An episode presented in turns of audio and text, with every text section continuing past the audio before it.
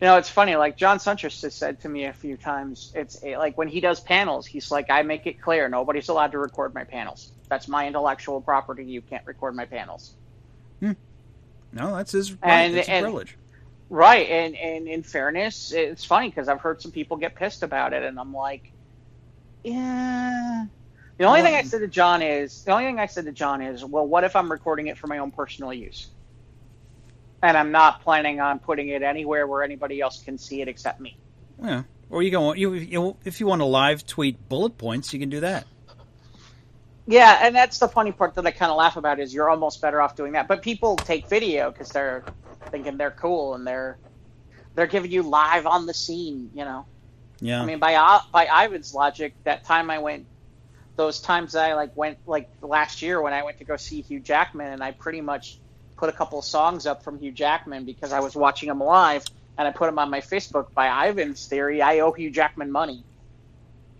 Hmm. Well, I know, like, well, that, like I said, when I saw Weird Al uh, a couple times in the last few years, well, actually, just the one time. Um, was it was it two years ago? It was three, two years ago. But anyway, I don't know. there are people who are like, there was a dude in front of me, like recording like every song on his phone. I'm like, dude, just put it down and enjoy the show. I took a couple of quick still shots at the end, just to put, you know, for you know to get the likes and social media and all that. But I didn't record any video. I did. I did for J Lo and I did for Hugh Jackman. Yeah. Okay. Um, but I picked certain songs. Yeah, that's that's the thing, cool thing too. Or last year when me and Ivan went and saw the Cybertronic Spree at the Beat Kitchen, kitchen I've I've got those some of those YouTube. I watched one somebody in my show recorded those mm-hmm. couple of those songs, and I play them back on through YouTube. It's like man, it's like mm-hmm. living back. No, they did a couple of really good uh, tracks. Like I'm replaying them. Yeah, so yeah, like I said, I don't know. It, it it's funny we were talking about this now with the intellectual property thing because it's weird because it's like there it's especially now with with phones because it's weird because it's like okay, where's the fine line of what's legit and what's not, and what's okay and what's not. Like I said to you before we came on, um, like you know, I went to a show. It's like oh, you know, you put on Facebook Live, you know, you you play a song or two, it's okay. Now if you're gonna live stream the entire freaking show. Although then again, let me ask you this: What's the difference between that and if I like live stream an entire fireworks show? Well, fireworks most of the time admission is free. I guess that's true. It's, it's in the air. It's it's pretty much public domain when you shoot it up in the air. It's like, hey, look yeah, at me. Yeah, that's true. It's like, That's although we have a our local municipality, they Mm-hmm. charge admission to be at the because there's a ground show Oh, at the finale well, at the there end. you go. But I mean, Wow. most people can see from around Yeah. all the up in the air, the big stuff from that goes up in the air. But Do you really want to be around for the ground show? No, because it's just a bunch of little stuff, and Well, and God forbid it ever goes wrong. you give the you put the plastic up like the Gallagher concert. The plastic will protect Okay. you from the uh, from the flames and the and the explosives. It will. Sure, it will. Yeah, I don't think so. work to other protect thing- you against the sludge-matic from Gallagher. The other thing is, the other thing is, is you know, it's the part where it's like, okay, if you're all the way in there watching that stuff, and then it's time to go, then you gotta Yeah. wait forever to get out of that. and everyone lot. wants to get out of the parking lot at the same time, and Oh yeah, oh, yeah. And the worst part is you always is, one of the few. It's like because you want to stick around and be like, forget it, we'll just hang here for a bit and who cares. But there's always the one person who's like, oh come on, let's go. Or right when it's over. bu- yep. or it's too buggy, or unfortunately, it's like somebody's got to go to the bathroom suddenly, and like all the porta potties or anything is gone, and like you gotta go. That's like, uh, jeez. Not that it's gonna help you if you get to the car because you're gonna be stuck. Be Um, waiting to get out. Yeah, but Yeah. you always have the one person where it's e- it's either too buggy or the one person who's like, "Come on, let's go," and it's like, Yeah. why? I guess Yeah. the movies in the park is starting up in Chicago. They'll be showing Yeah. movies in the park, and they canceled the Chicago Marathon in October. And Soldier Field. I guess Soldier Field's doing movies, right? Nice. Is that what the deal is? That'd be cool. I think I don't know. I don't. Yeah, I was just well, I was just thinking about Kelly Preston the other day because Yeah. there was a drove past the the local outdoor here and they had an Arnold double feature which was twins and I forget the other one. It wasn't Kindergarten Cop, it was another Oh one. no. It wasn't it was kind of actiony. Might I forget which Arnold it won it was. Was it Eraser? Might have been the either the Running Man or wasn't Terminator or Conan. It was some other Okay. one. Might have been Kindergarten Cop or and Twins because they're really going family oriented. Uh, yeah. But yeah, I was like, who was in Twins? That hot chick was in Twins. Was the love interest for Arnold, and it was Kelly Kelly Preston. Preston, I was like, yeah. yeah, mm-hmm.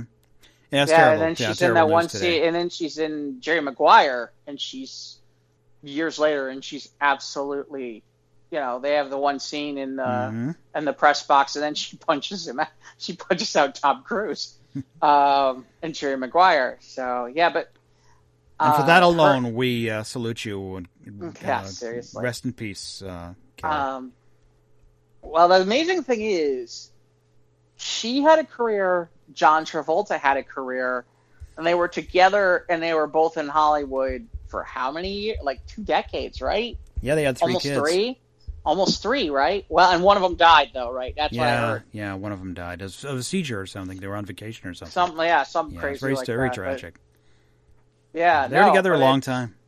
But you don't hear a lot about stuff like that. You don't hear about two couple like two people like with that kind of longevity for Hollywood for something like that for for for No, stars or Because something we all like hear that. about It- like like how many times J Lo got married or how many times Yeah. you know Liz Taylor or whatever. you know, Right, yeah, I mean- marriages. you know. I mean, there are, and even so, there are a few where it's like, okay, that one seems like it's going to last, and every, you know, then they get to about ten, wait, eight to ten years, and it's like, and you're like, oh, really? Wow, Yeah, that I think, sucks. or the thing with uh, Goldie Hawn and uh, Kurt Russell, Kurt Russell, they've been still be- together for like 50 years now. yeah, they've been together a long, yeah, a long time. Since the 70s, I think, early 80s. I forget. something like that. Yeah, 80s. yeah. I want to say 80s. I Some want say lasted like that. Some celebrity marriages, they they rarely last that long. So It's like now, it's like because really in reality, like the Bruce, the Bruce Willis Demi Demi Moore one did go for a while. It just was all of a sudden then was poof, just like that, boom. You know, I remember I was in broadcasting school, and when Bert and Lonnie broke up, and that was the big yeah, that was the thing. yeah, that was the that big was- head- Yeah, that was a huge bombshell. yeah, she is. Hmm. Lonnie Wow, Anderson, she's still alive. Lonnie Anderson? Is she still around? Maybe I don't know. Maybe. she kind of disappeared after a while. But you know that it's funny you say that. I um, what was I? I think I said the other day on my Facebook that I wanted to. My goal was to be a six-time winner of the Buckeye Newshawk Award. Uh, Um, Mike doesn't get the reference. no, I don't. Okay. absolutely not. Les wa- Les Nessman, the the news guy from WKRP, he was his big claim to fame was he was a five he was a five time winner of the Buckeye News Buckeye News off News Hawk Award- Award. Okay. Um, I I don't look if you're a radio guy, you pretty much love that. Sh- well, most most radio guys love that show. Um, I was a little too young to appreciate it when it aired. I mean, it was it was around, you know, it was in in reruns. Remember, but I never, you know, I never latched Mm-hmm. it's even it because- funnier. It's even funnier once you've been in radio. Yeah. To watch it in back, like like the guy on Sunday morning, like the Reverend Little Ed, who's like the professional wrestler, and he's selling he's selling like the Dead Sea uh, shower curtains, and it's like it's like and you're like, I know those people, I know all those people. Yeah. They, were- they were all on every station I worked on. Um, Uh, So, how was your Yeah. week? How was your how was your weekend and all that? uh, how was my weekend? Um, quiet. Kind of quiet. Um, We had some nice Really weather, had a- although it finally got nice uh, for Sunday. It was it was really warm last week. yeah, yeah, no. Um, I did a lot of storytelling last week. Um, I was out like virtually, did a lot of storytelling last week.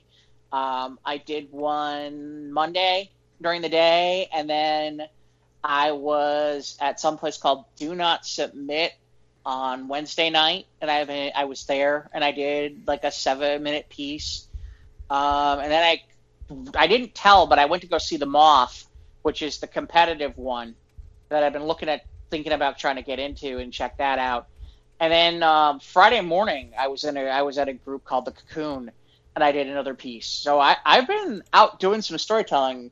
Um, I just never know when I'm going to go hang, be like at the last minute. Sometimes the last minute thing. Otherwise, I would give more dates and details on the squares page. But usually, it's kind of like a last minute thing. So I've been out virtually doing a bunch of storytelling shows, and it's been it's been kind of a blast. It's been a lot of fun. Um, See any movies or any anything of note? Uh, anything new? Um, my problem is new at this point. New is harder than it's been in a while because Yeah, it's like new content is hard to come by. Unless you Later. get, I, I almost hate to say it, it's like I almost need to get like a new service. You know, like I either need to go get like Netflix or I need to get Amazon to get Yeah, the new content new. is out there, but it's just you gotta look for it a little bit. right or Hulu or something like that. It's like I almost have to go get one of those to get anything. I mean, there's just not. Yeah, now that we're in this drought of new content, I think maybe there's some things we need to scratch off the list of uh, shows Yeah. that maybe we should have latched onto. Right, right, and I think that's where I'm at too. Like the, it's uh, that's the other thing. That's kind of where I'm at too. Where it's like, okay, you know, maybe now's the time to finally get to Breaking Bad. Now's, I mean, um, because that that I can get to. Yeah, like Breaking Bad. I've only watched the last two episodes, and I I've been meaning to maybe someday go back and watch from the beginning because I've heard nothing but good things about it. Yeah, I, I you know I like Bryan Cranston. I like Bryan Cranston back in the day. And this is gonna make me sound bad. I like Bar- Bryan Cran- Can- Cranston back in the day from Malcolm in the Middle, when he was the dad, Yeah. uh, Malcolm's dad, and it's amazing to see the transformation of where he is now. Um, and I, and I, it was funny. He did a movie with Kevin Hart, and I can't remember who else it was. Yeah, it was some remember the like name of it. I found some dramedy Yeah, where he was a it was disabled good. person. Yeah, right, and it was good where he was a disabled person, Yeah. and yeah, Kevin Hart was uh ended up being like the nanny type guy, and it was pretty good. It was fun. It was it was interesting. It wasn't all comedy either. It was Yeah. it was kind of it was a nice it was a nice movie. It was pretty good for both of them. You know, Kevin Hart got to stretch his legs a little bit as much as he could. You know, he's kind of short. Yeah. Um, Well, Yeah, he's just wrong. more than just a one note. You know, he's he can Yeah. he has some range. You know. Right, and and eventually that always seems to happen. I think, right? Um, yeah, I. Anyway, but hey, by the way, welcome to Squares the Roundtable podcast. We didn't actually say that out Welcome. loud. 108. Yes. Uh, 108. It's This- not. Get 108 degrees next week. yeah, seriously, wow. Yeah, obviously, I'm Jeff Stein, and with me is Mike Boyle. Greetings. Uh, and Mike Ivan Edwin Rivera is- may or may not be joining us. I don't know. yeah, we'll find and out. Mike Edwin's on the board. I'm keeping. you know. Yeah, we're Jive and Ivan is possibly in the ether somewhere. We're gonna try and find him, pull him from the internet into our. Mm-hmm. we could have a séance. Yeah, we could. Uh, we could have a séance. We could like pull a- out like a four. couple of uh, Pat Boone records and burn them in a pentagram and see if we can summon him. now he's Pat- he's yeah, warmed. Pat- a- Pat he's Boone made his peace with Pat Boone, I guess. Has he? Yeah, he's he says he's found a couple of deep cuts from when he used to do, and he said he really liked them. So, but that's how I'd get him. And every time he'd he'd be late to the radio station, I just play "April Love" by Pat Boone on a loop, and that would just drive him nuts uh, as he's driving into the station during the show. Oh, that's cold. It is, That that is uh and it didn't even have to be in the month of April. So anyway, well, Ivan will be joining us hopefully later in the show. But uh, in the meanwhile, well, at least anything else, I know we'll we'll talk about Stargirl. I got caught up uh, last week, and man, that show that that does no right being as good as it is. I, in my opinion, I'm enjoying it a lot. I my, like I said, my biggest concerns. Well, we'll talk. I guess we can talk about it later. But my biggest concerns are with it going to CW. i- is budget, it gonna if it's going to yeah, suffer budget wise. Yeah. What what are we going to end up losing because because of that, and Yeah. and I'm not sure, and that's that that's the frustrating Yeah. part is is we, yeah, we don't know it's where like the like uh, Stripes, uh, the giant robot in the garage. You know, it's just sitting back there. Like the last two or three episodes. No, we had last we saw it a bit uh, two episodes ago, and now it's just been like in the training room. Oh, incoming call from Ivan Rivera. Ha! Let's see if we can. Come on, man. Hey, You're late. good evening. I could always leave. I didn't hear the phone. Oh, okay. You didn't hear the phone? No. Oh, I tried the Skype. I was skyping uh, multiple times after seven thirty. But okay, well, welcome, Ivan. How you doing? Yes. Yes, I'm doing good. Good. Good. Uh, what were we talking about? Yeah, we were talking about Stargirl. Uh, yeah, the, the budget constraints of it coming to CW is going to be a problem. Hopefully, hopefully not, but we'll see. So, Ivan, how you been? How was your week? Uh, my week was good. I mean, not not not real eventful. Just kind of uh, leaning back and just uh, going through the records and uh, just uh, getting things together. You know, as uh, the endless quest of uh, weeding out the fat of my collection. Boy, oh boy. Yeah. So yeah, so just got done. Uh, just got done uh, doing all of my '50s records. So now I'm just, I'm about to go through my uh, my Chicago uh, records, and next are going to be doing all my doo wop records. So it'll be interesting to see how many dubs and trips I have all over the place as far as like extra music goes. I'm about to uh, send a care package to my friend uh, Steve Majors. Hey, uh, shout out to Steve C. Majors, and uh, yeah, so you know, I'm getting him a care package stuffed with a whole bunch of really nice doubles that I uh, used in my uh, in my DJing career, and uh, so I mean they still play great and everything. And I just I don't need I don't need uh, you know three and four copies of the same record. You know what I mean? Mhm. I mean I'm always upgrading. Sure you do. Uh, no, I don't. Yes you do. Well, Ivan doesn't display them; he plays them. I I play it. Yeah. Yeah. Well, I you mean, want a really, really mint copy for when you want a special occasion or whatever, and you want to want one ready on the go. right so- exactly. A duplicate, So- a backup. So, so Yeah, but- for for other, for the people listening, Ivan, you said you you you kind of cleared up your entire '50s collection, right? Right. How many records is that? Okay, uh, that's roughly in the area of five thousand records. Just the See, that's what I that's that's the part you need to explain to people. People don't understand when we're talking about you have a record collection. You have a record collection. He sure does. I mean, like, you know, people think like they they say to me like, "Oh, Jeff, Ivan can't have records stacked all over all, all over his apartment." I said, "Yeah, yeah, he can. Yeah, he can." You've seen his Instagram? I, mean, that's his, that's that's true. When you exactly when you when you see the stuff on uh, on the Twitch TV or the Instagram pictures or you look at my Facebook pictures, yeah, that's the deal. That's the real deal. And uh, yeah, I have records stacked all over the place. I mean, I got 'em- I've got the do I got the doo wops, the doo wop, the Spanish, and the Motown stuff here in the room here in the bedroom. I have uh, I have 15 crates, you know, tubs, big big black and yellow tubs, Mhm. you know, filled to the brim with all manner of different genres and different decades. Uh, I also have clear plastic tubs, also filled with. in fact, uh, I, uh, as of right now, and you know, before I realized that it was eight o'clock, I'm like, oh my gosh, why haven't my buds called me yet? And I was in the middle of you know going through my black label 50s records and uh, okay now a lot of people have a way of uh, of, of categorizing records. Some do it by year some do it by label some do it by decade. Uh, for me in order to weed out the doubles and such i do it by i do it by color le- label color. So you know so you know in other words red white green orange blue light blue light green you know yeah, but and the then I- genres don't always match the color. So doesn't that uh, make it confusing?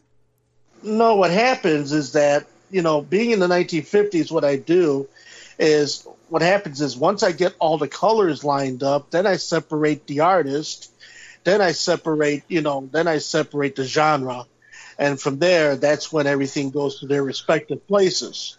You know, that's why, you know, I stay within a decade frame instead of trying to go across, you know, cross decade, because then that would lead to a world of confusion, you know, because you also have a situation. I like that band. You know, mm-hmm. when you have when you have a situation where you uh, uh, go ahead and you try to you know work out that type of system. I mean, it's it's everybody's got their method of madness to doing certain things. Some when you try to explain it to other people, it almost seems like you're MacGyvering certain things. This is my MacGyver system of organization.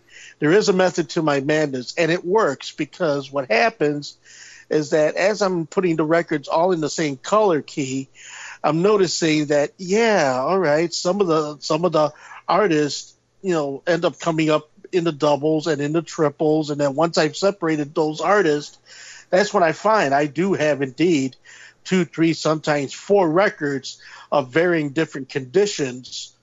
And so what I do is then I separate, you know, I separate the A class, which the A class is the display class. The B class is the uh, the work class. That's the class that goes out on the road with me. And then what happens if I end up losing any of the B class records to things wearing out or breaking or stuff, and then I then I go ahead and I grab the A class until you know until further notice. Yeah. And uh, th- then what I do is I play it forward to new um, disc jockeys who are looking for particular records. Then I put out what I call the C class, which is you know the ones that are out of circulation, and those are the ones that I give. And they're usually of they're usually of uh, very good to uh, to mint minus quality, which actually they still have a lot of life to them, especially if they're made out of the pure vinyl product and not the uh, the styrene product, which is a compound of uh, of a harder plastic and a wax, which has a tendency of breaking down after you know fewer plays. Uh, you know, basically, it's the cheaper of the two uh, pressing. Some people will swear by styrene. Me myself, my personal preference, if I could find it on a uh, on a vinyl, an actual uh, plastic copy, uh, I would rather have that. But a lot of times, you get a lot of labels that just bypass that um, product. They bypass that that uh that that uh that vinyl and they go right straight to the styrene and then you just have to uh you have to pick and choose your battles with it because the styrenes though may look good on the surface, uh, don't always play as well once you put the needle down in them because they don't show up on the top of the surface uh, just how worn out they truly are. They'll still look shiny, they'll still look great, but then you'll drop the needle in them and then they're just like they're tore up on the inside from you know overplaying or wear and tear or the wrong size needle or you know the needle that's too heavy and it just it's totally distorted and just very very hard to work with. I make an allowance for certain styrenes depending on age and availability until I can get a better copy, or if indeed I end up having the luck of the draw, which happens a lot with me, where I end up getting you know minty uh, styrene records, to which then I lighten up the needle uh, weights you know, the tone arm weights and then I play usually them. use that when I floss, by the way. Yeah, you know. so that way, you know, I play with a lighter needle. They have a little bit more. They have a little bit more life to them if I do it this so way. you're having so you're you're you're going through the collection, but is the problem? Are you having the problem where like I thought I had this record, but I'm not finding it, so now I got to add it to my wanted list. You know what? Well, there's this thing Ivan needs. It's called a spreadsheet well, that I do have. I do have.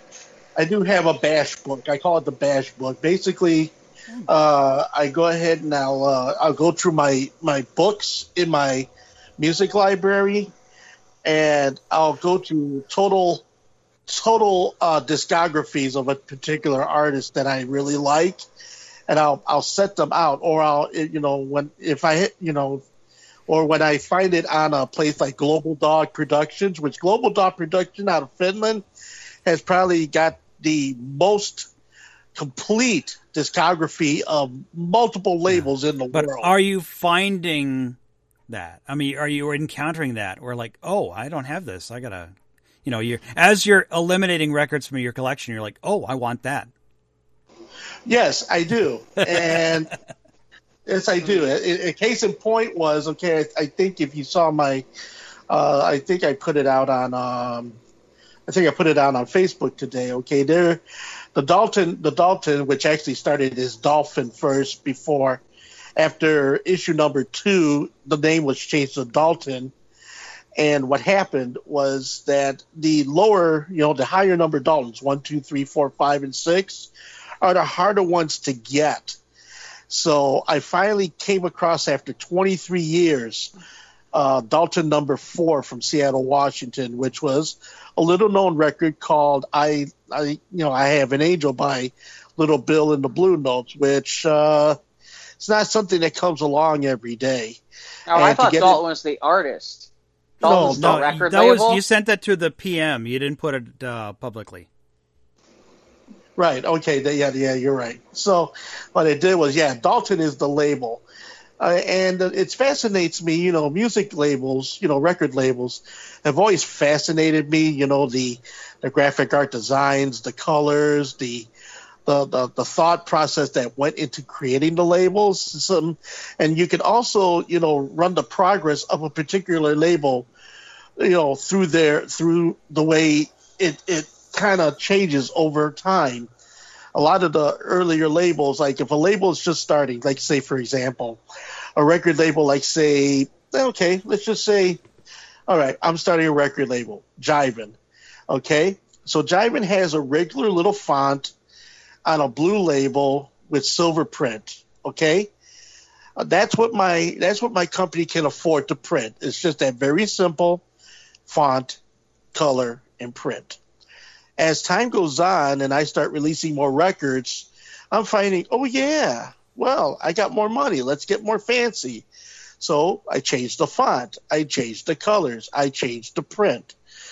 And yeah, then, but can't that? I would think that that'd be a lot easier now with digital printing Oh, for newer now. records. well, you know, because because back then, you know, it was all done. Right back then, yeah, but back then it was done now, But now you can replicate everything with digital printing. That's uh, believe it or not, uh, records made nowadays. That's how that's what tends to confound uh, a lot of non-seasoned record collectors because they think, "Oh man, this is minty, this is nice," and then they find out they have uh, a, a boot or or a counterfeit Your KO. of yeah. that particular, of, you know, or a knockoff, and then you're just like, oh my gosh, I just pay, and you know, why are they, why is this record that's worth, you know, two thousand dollars going for ten bucks, and then upon further inspection, you find it's You been gotta- booted. Yeah. it's been booted. yeah. the, But if uh, you want to play, if you just want to play it, if you just want to play it, it's great, and I have Right. no hangups. I have no hangups because you know what, the people out there are. the, the, the problem you know, is that they were charging two to three thousand. If they're charging Yeah. ten bucks, Yeah, exactly. I'm going to go pay 10 bucks to have a classic record because when the people are out there dancing, they're not looking at the label, they're not looking at what is on it, they're listening to the music. And that's what's important to me. I mean, I'll be honest with you, I have a lot. I have a good deal of, especially in my doo-wop collection. Yes, I have a lot of boots, but that's because I'm not about to go ahead and, you know, pay out the nose for uh, for uh, Flamingo's 45 on chance, you know, red red uh red vinyl copy for three, four, five, ten thousand dollars. I don't got that kind of money. But if somebody Oh, thought you booted it, you know, but somebody booted no, no. I, I I've never I've never spent any real nominal amount of money. In fact, I will tell you honestly, I think uh, the most I've ever spent on any one record purchase was a hundred dollars. That's the most you've ever spent on a on a record. Was it an album or a 45? It was an album, Okay. and uh, that was uh, that was Lynn Hope. It was a uh, it was a um, it was an album from Aladdin from 1952, uh, 12 inch, 12 tracks, and I found it at um, I found it at uh, uh, what was it? I found it at a bookstore. I think I don't remember yeah. offhand, but all I know is yeah, it was either pull the trigger on it or I'm never going to see it again. It's one of those kind of moments. Yeah, well, I know I've I taken you to the flea markets and you found some albums. You thumb your nose at like ten dollar, twelve dollar albums. It's like you know you've been you're you're on a budget and you're just right. after the the the songs. You're not after finding right. like a collector, you know well, see, I, I mean, you know, you got there. There are different types of collectors. You have the ones, you know, mint and seal box, no creases, no nothing. It's got to be perfect before I plunk down two, three, four thousand dollars on it. You got collectors that are satisfied with a little yellowing, a little crinkling, and a little this, a little that. They just want to have it. And then you got those that they want to have it and they just want to play it. So they're they're not going to go ahead and pay an astronomical amount of money. It's just because they want to play with it. Same with me. Same with record collectors. You know, uh, yeah, me, I'm a I'm a I'm a player. Okay, as far as the records are concerned, they get played. I drop them on my turntable. I have fun with them. I record them. I share them. They go out there. I, you know, after hours when I'm not doing Twitch television or I'm not DJing out on the road or whatever, and I'm in the house and I listen to the record. I listen to my record collection extensively. I do uh, because it's one of the things that you know I love, and it's one of the things that I'm very passionate about. And you know, it's a much bigger story than we have time to tell here. But uh, just to conclude this uh, subject matter, that yeah, uh, you know, everybody's got a passion for something. And for me, I don't need to spend all of that kind of money to fulfill my passion. If I had the choice between the Minty Fresh, you know, two thousand dollar is minty and, and and it's the original genuine article with the genuine uh, matrix numbers in the wax and the seals and blah blah blah blah, or I could get the same record for ten bucks and put it on my turntable and play it, and it makes me happy. And if it sounds good, I'm satisfied. I'm not a snob, you know. I'm I'm I'm not like that, you know, as far as my record collection has been concerned. Some of my records have characters. Some they click, some they crackle, some they, you know, they they've been through a little bit. But you know, uh, it's almost as though as I have an automatic noise reduction system in my brain, and I can zero in past all of that and just listen to the music for what it is. And you know, see, but I come from a time and place where listening to music, listening to rec- music on records has was the thing to do. But now with all of the technology and everything that's out there with with downloads and and and and Mixcloud and and people doing things on the internet. How do you kids you, your MP3s? Ah. Yeah, MP3s, or you know, or back when CDs were the vogue, or when MDs were the vogue, or all of that. You know, it's just like, and and you, you go ahead and you play those records now. You know, and yeah, you'll get the you'll get the you'll get the the usual response. Eh, it sounds a little, you know, sounds a little distorted. Sounds a little staticky. But then you know, once you give it a chance and you listen to the dynamics of it, and you listen to the feel of it and the warmth of it, and just the the, uh, the the the the interplay you have with it of just dropping it in the groove and just watching it do its you know spin its magic, if you will, you know, forgive the pun, but and you know that to me gives me a great amount of joy. And when I'm in a club and people are watching me spin records, and they're like, "Wow, you're a real DJ. You're playing records. You're not." doing the Serato off the computer with the controllers and all of that. And again, not now I'm going to say it one more time. I'm not hating on you cats who do the the, the, the, the digital thing. Okay, I am not a hater. I've never been a hater. I've never been a hater. Okay, as far as like he just crushes that, a lot. Well, you know, if you learned, if that's the way you learned it, and if that's the way you want to bring it out there and you feel good with it and you're confident in it, man, bless you for perpetuating music. It needs to be. It needs to be perpetuated. It needs to be put out there. It needs to be heard in whatever way, shape, or form because, you know, uh, a lot of things have happened in the last 30, 40 years that a lot of the original music on its original form has either deteriorated or disappeared. I mean, the uh, the Great Universal Fire of 2008, which wiped out so much music, which now is in the hands of those collectors who are holding on to those minty fresh 45s and albums and you know the warehouses well now where they've been released you know they've taken a, a, a, rare print of a 45 and they've released it digitally to the right. ether. Now it's out there for everyone for forever. forever see? So i mean uh, the uh, the smithsonian institution has a department where they're uh, busy um, replacing the CDs because they found out CDs aren't forever. Exactly. Not only that, uh, they're taking 78s and they're transferring them to a digital form, so those records will not be lost. You know, and that will be around forever. Speaking of uh, things that are lost, I have some heartbreaking news.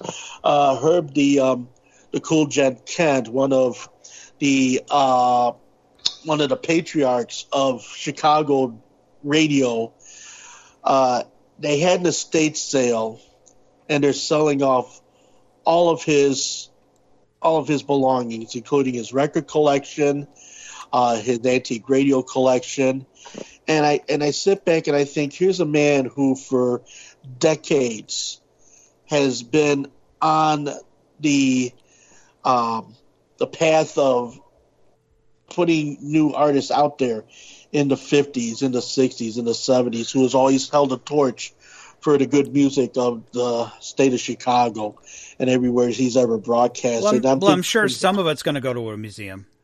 No, uh uh-uh. uh. Nope. No? Nope. They're selling it outright. Hmm? Outright. And so wow. I I wrote I wrote um, I wrote a passage on the Facebook page, and it's the short story says, you know, had we had a Chicago museum that would enshrine all of the wonderful history that is Chicago music. I mean, far yeah, beyond. we have a broadcast museum, but not a music. I was going to say we have the what, Bruce yeah. DuMont's Broadcast Museum downtown. Oh yeah, well we have yeah we have the Museum of Broadcast Communications, which is a wonderful institution, and I have much respect for it. I have uh, I have provided funds for it in years past, and I just think to myself, why haven't anyone done the same thing with our music? Because every year that goes by, another piece of the history dies with someone or disappears into dumpsters or disappears into old file cabinets or just people die off and the and the stories go away with them. I think there are those people who have gone ahead and taken the extra step and preserved the uh, history uh, one good example, Robert Feeder, you know, shout out to you, Robert, who has written books on Chicago doo wop and Chicago soul, and of course there are other artists who have done the very same thing with different Chicago um, ephemera as far as like um, radio and television and music, but. I'm thinking, why can't we have a place we can walk in, much like the um, like the Rock and Roll Hall of Fame, you know because Chicago's music has been known for not just blues, because everybody associates Chicago with the blues. We were more than just blues. We were rhythm and blues. We were soul. We were hip hop. We were rap. We were um, we were jazz. We were pop music. We were ethnic music in this city, uh, and all of it has not been addressed in any real major detail at all. Well, some books have been written. Well, yeah, some books have been written, but mm-hmm. you know, uh, unless you uh, go to Amazon and you get the you get the books, you know, the audio books, and you listen to those stories, or actually pick up a real book and read those stories. But to be able to go ahead into an institution where you could walk in and you can look at the hundreds of thousands of wonderful photographs uh, by by Daryl Richardson, who made up the vast majority of the wonderful chess checker and Argo covers that adorn so many wonderful albums. I mean, uh, to be able to listen to the voice of Willie Dixon in his opening um, speech as you walked into the old Chess Records building to be able to uh, go up to one of to one of several microphones that all the great singers from Little Walter to Sonny Boy Williamson to Ahmad Jamal to Muddy Waters, you know, to Little Walter, and, and the Spaniels, the Moonglows, the Flamingos. I could go on and on and on. It just doesn't seem to me. It just does not seem right that the legacy of Herb Kent will only be now remembered through a series of maybe books, some media that's going to deteriorate over time. You know, the records that people know of him, the people who he touched through his radio show, much like in the same way as Richard Pegues, who, you know, and, and, and so many others. See, I feel that so much of our musical history has gone to the wayside because either people just don't feel for it, don't care about it, or just don't know enough about it to preserve it. So, I mean, I had this conversation with PJ, my friend, back in 1992, and how we both were thinking someday it would be wonderful to have such a place to go to. And here it is, it's 2020, and the only inkling of such a thing that's ever come to pass was the idea that the Rock and Roll Hall of Fame, the people from Cincinnati, were going to come to Chicago and set up Cincinnati. a blues or Cle- uh, where Cleveland. Cleveland, yeah. Okay. See, I don't think so much of it. I don't even know where it's at anymore. It's in uh, Toledo. Uh, it's definitely yeah. not Cincinnati. Well, whatever. That's where Kenner uh, came from. Yeah. yeah. There you go. So the point of the matter That's is. That's where the Reds are. yeah. And the Bengals. So just, well, right. maybe someday, Ivan. Never say never, but you know, maybe things well, are like this are cyclical. Maybe it'll come back someday. Well, I mean, uh, who knows? I might be surprised when you know when I might be surprised someday when I'm when I'm very gray and I'm very old and hunched over with my cane and I look down Michigan Avenue and I'll look up and uh, and then look and say, well, at least we have a blues museum.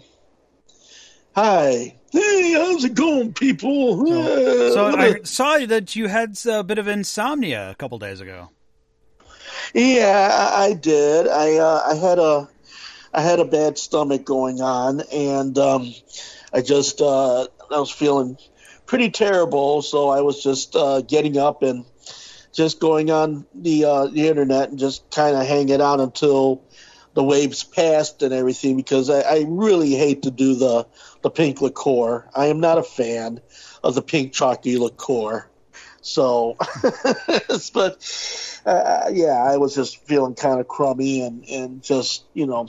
Uh, just, just you know, I guess I had just a little bit too much butter in my food, so kind of came back to haunt me. So, I, and I and I keep, you know, wanting not to acknowledge that I'm getting older and that I can't eat the things I used to eat. I can't do some of the things I used to do, but my my my, my spirit is willing, but my body will always remind me, uh uh uh. So I just tend to just you know do more harm than good, and no. I just gotta try to be better about well, I'm that. glad you're feeling better. Oh no, I feel fine. I feel great. Uh, just sent off my uh, let's get checked uh, box, and uh, so far, you know, I've been negative for COVID, which is good. Yeah, and, my uh, my brother in law had a scare uh, a couple weeks ago. They went to a family reunion in Indiana, and they came back from work. And his first day back from work after vacation, he was at the front door, and he failed his temperature test, so they sent him home. So uh-huh. he had to get tested, and like two or three days later, he got his results, and he was negative. So he had to go back to work. But it was like, oh, a couple of days. I was like, oh my god.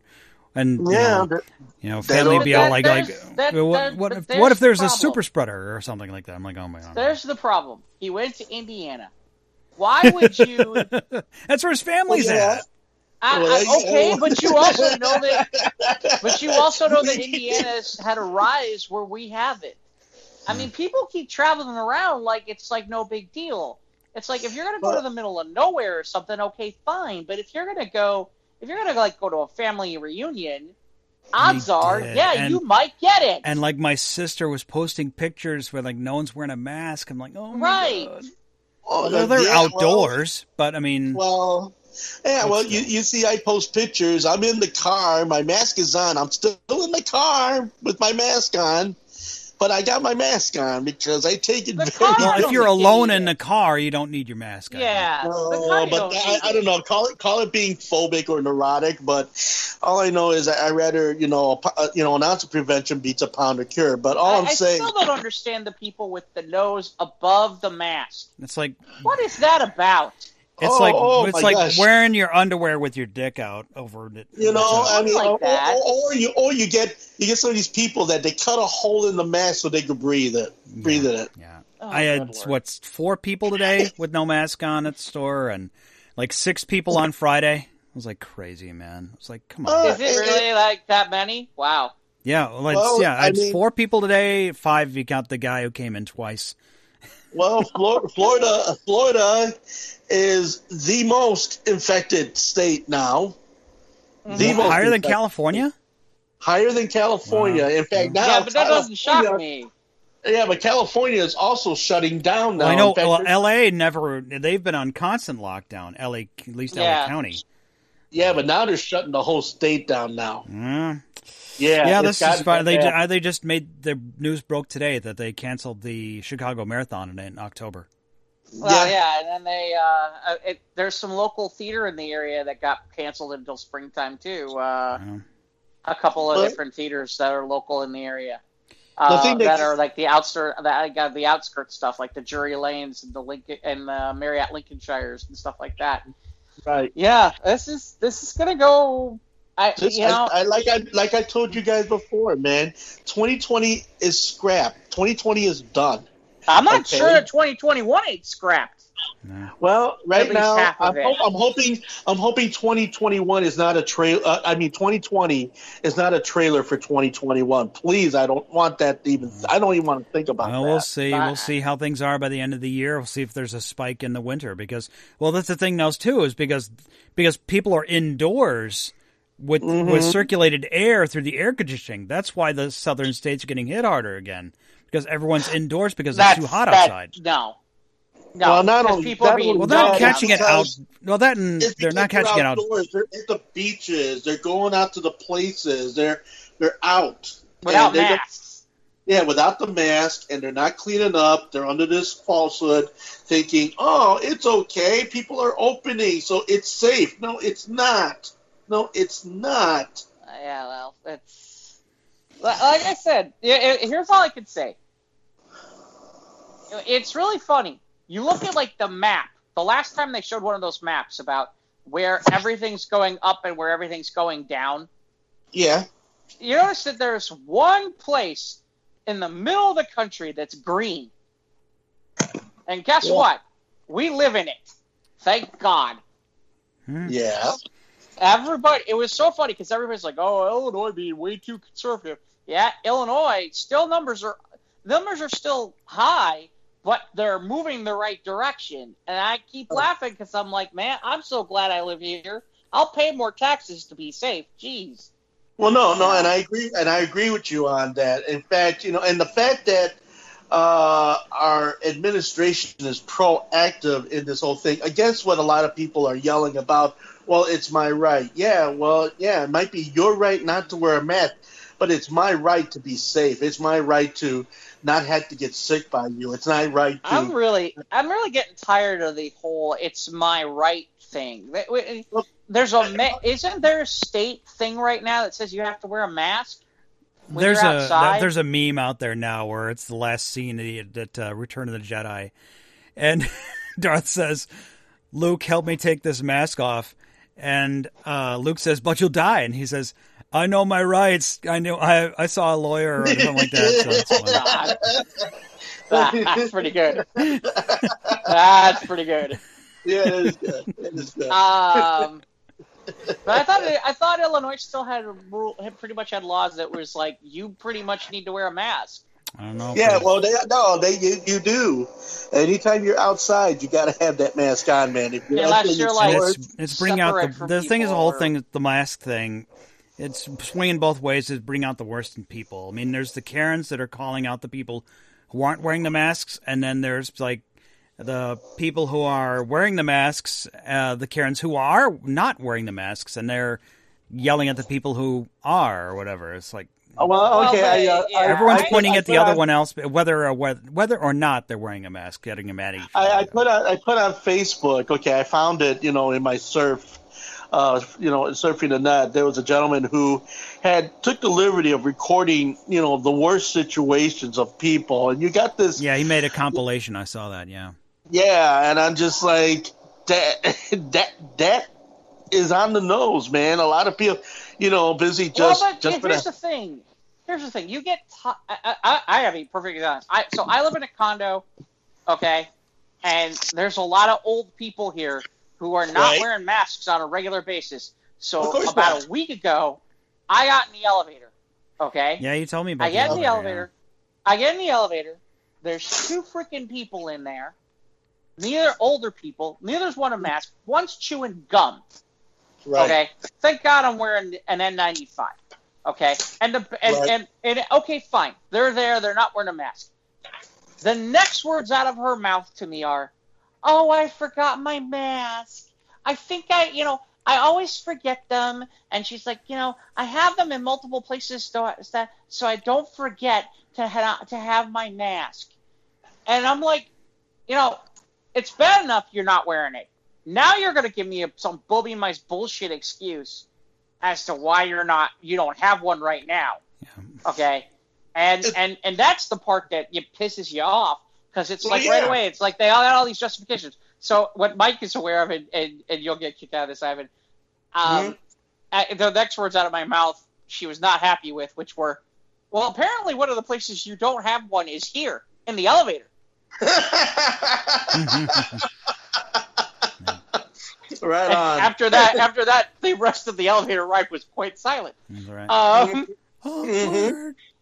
Yeah, well, it's funny because I got I got yelled at by by, by, by, by my mom about it, but I'm like, no. if she would, if she, I wouldn't have said a word if she had sat there and made all kinds. and then of, they try to try to rationalize. yeah, and that's what I keep thing. hearing like, from people. Fuck that. No. That's what I keep hearing from people in the building. Like it was funny. Like we we were walking back in from groceries and we're both wearing one, and and the woman's like, "Oh, I forgot mine," and she's like, and she's acting like, "Oh, shucks, silly me," and it's like, "Fuck And- and- you." and I'm and I'm going to tell you something, and, and I know you guys would and that's never. the part. thought- That's the part that makes me angry. And it was funny Well, because yeah. if, my mom hadn't been there at that moment, I swear to God, I was like, yeah, you- I was like, "Oh shucks, you want to hear oh shucks?" I swear to God, I understand. I understand. That's why when you fart in the way. elevator.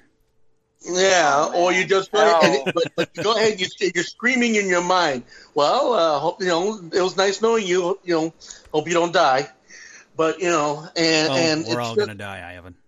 Well, yeah, but some sooner than later. Yeah. But but the thing is, uh, you know, and, and I'm going to tell you, you probably would never imagine. Okay, and now I know in, in, in shows previous about the whole boomer thing. Okay. Yeah, And I remember have- when OK Boomer used to be a thing? Yeah. Well, well, God. guess what? Now, guess what? like eons ago Now, now. okay, so here's the thing with OK Boomer, and I have to admit, you're right. You're right. Uh, yeah, there's silence in the ranks. Here we go. All right, so here's the thing. I'm a Gen guys. Xer, so technically, No, but I, I'm a boomer, yes. and. I am, and I am embarrassed. I am embarrassed, guys. Not for myself because I don't fall in those guidelines of boomerism, but there's a lot of boomers out there, and you look at the situations where they don't feel they they, they, they, they don't feel that these th- these times do not apply to them. Yep. So they, so but, they don't. millennials do too. In fairness, the but- millennials are doing the same shit. yeah, the I've young people, shit- they're out partying. I haven't Well- seen this much from Generation Z, but I have seen a bunch of millennials being like, "Woo!" It's like, okay, So so there's so there's a thing though, and when I watch things, you know, on on the on the internet, and I sit there, and I think to myself, oh, this is a person once upon a time I thought had some common sense, but don't have common sense anymore, or they're stuck in such a place that they feel that sense of entitlement. Yeah, that they think they have all the answers and that they know so fucking much. And I look at it now and I'm just like, oh my gosh, I'm actually embarrassed. I know, no, honestly, honestly, I know I fussed about it in the past, and and and and looking at it from a different point of view. I mean, okay, I mean, the people that you thought you knew, you don't know. And the people I wonder who, how much of that. The though, people is- that you is- thought you knew you knew, but you thought you didn't know, but now you know them, and now you wish you didn't know that you thought you knew them. and then Yeah. you knew Gary Gnu. Because there's no new, like good canoe, with Gary Gnu. Okay. God, that, that there's a whole bunch of people who are not going to get that reference at all. They're going to be some all. Gen Xers. They're going to be some Gen Xers going, "Oh yeah, gonna- the Great Space Coaster. I loved that show when I was a kid." Uh, Yeah, yeah, you're gonna get a lot of people googling. What did they mean by that? Is that some kind of code All- all for five something? of- Great All five space of coaster, here we go. No, it's the Great Space I Coaster. but seriously, I do wonder if some of uh, I wonder if some of it is the fact that you know some of the boomers are not as technologically savvy as as as um, some of the other generations. Because I noticed that that's that's kind of a thing. Although I, I gotta be honest with you, the uh, the millennials don't have a problem with doing that, and they all seem to want to go party every five minutes. So, um, So it's- if anything, what it shows me is the attention span of the people in this country is like shrunk to the size of like a prostate walnut. Um, Oh yeah, I, I mean it, it's been proven. It's been proven. Why do you think that when you watch shows now? Okay, remember back in the old days, you watch shows. They show. I remember credits. back in the old days. Yes, I do. oh, Yeah, back when in the they- day. Mm-hmm. Yeah, but I'm saying when they show credits and everything, they show the whole credits and everything was kind of laid back. Now, everything. I think that's is the moment hype. where I started like getting like my old man kind of sense. Like when TV shows in the '90s started scrunching the credits to one side, right. or they fast forward them. Like I like watching the credits. and the fact that I don't need to have everything come at me at lightning speed. Yeah, that's where I was like. I think the first time No, I was like, it- kind of like see, get off in the my lawn kind of I- thing. It's funny because we're so in the minority on that too.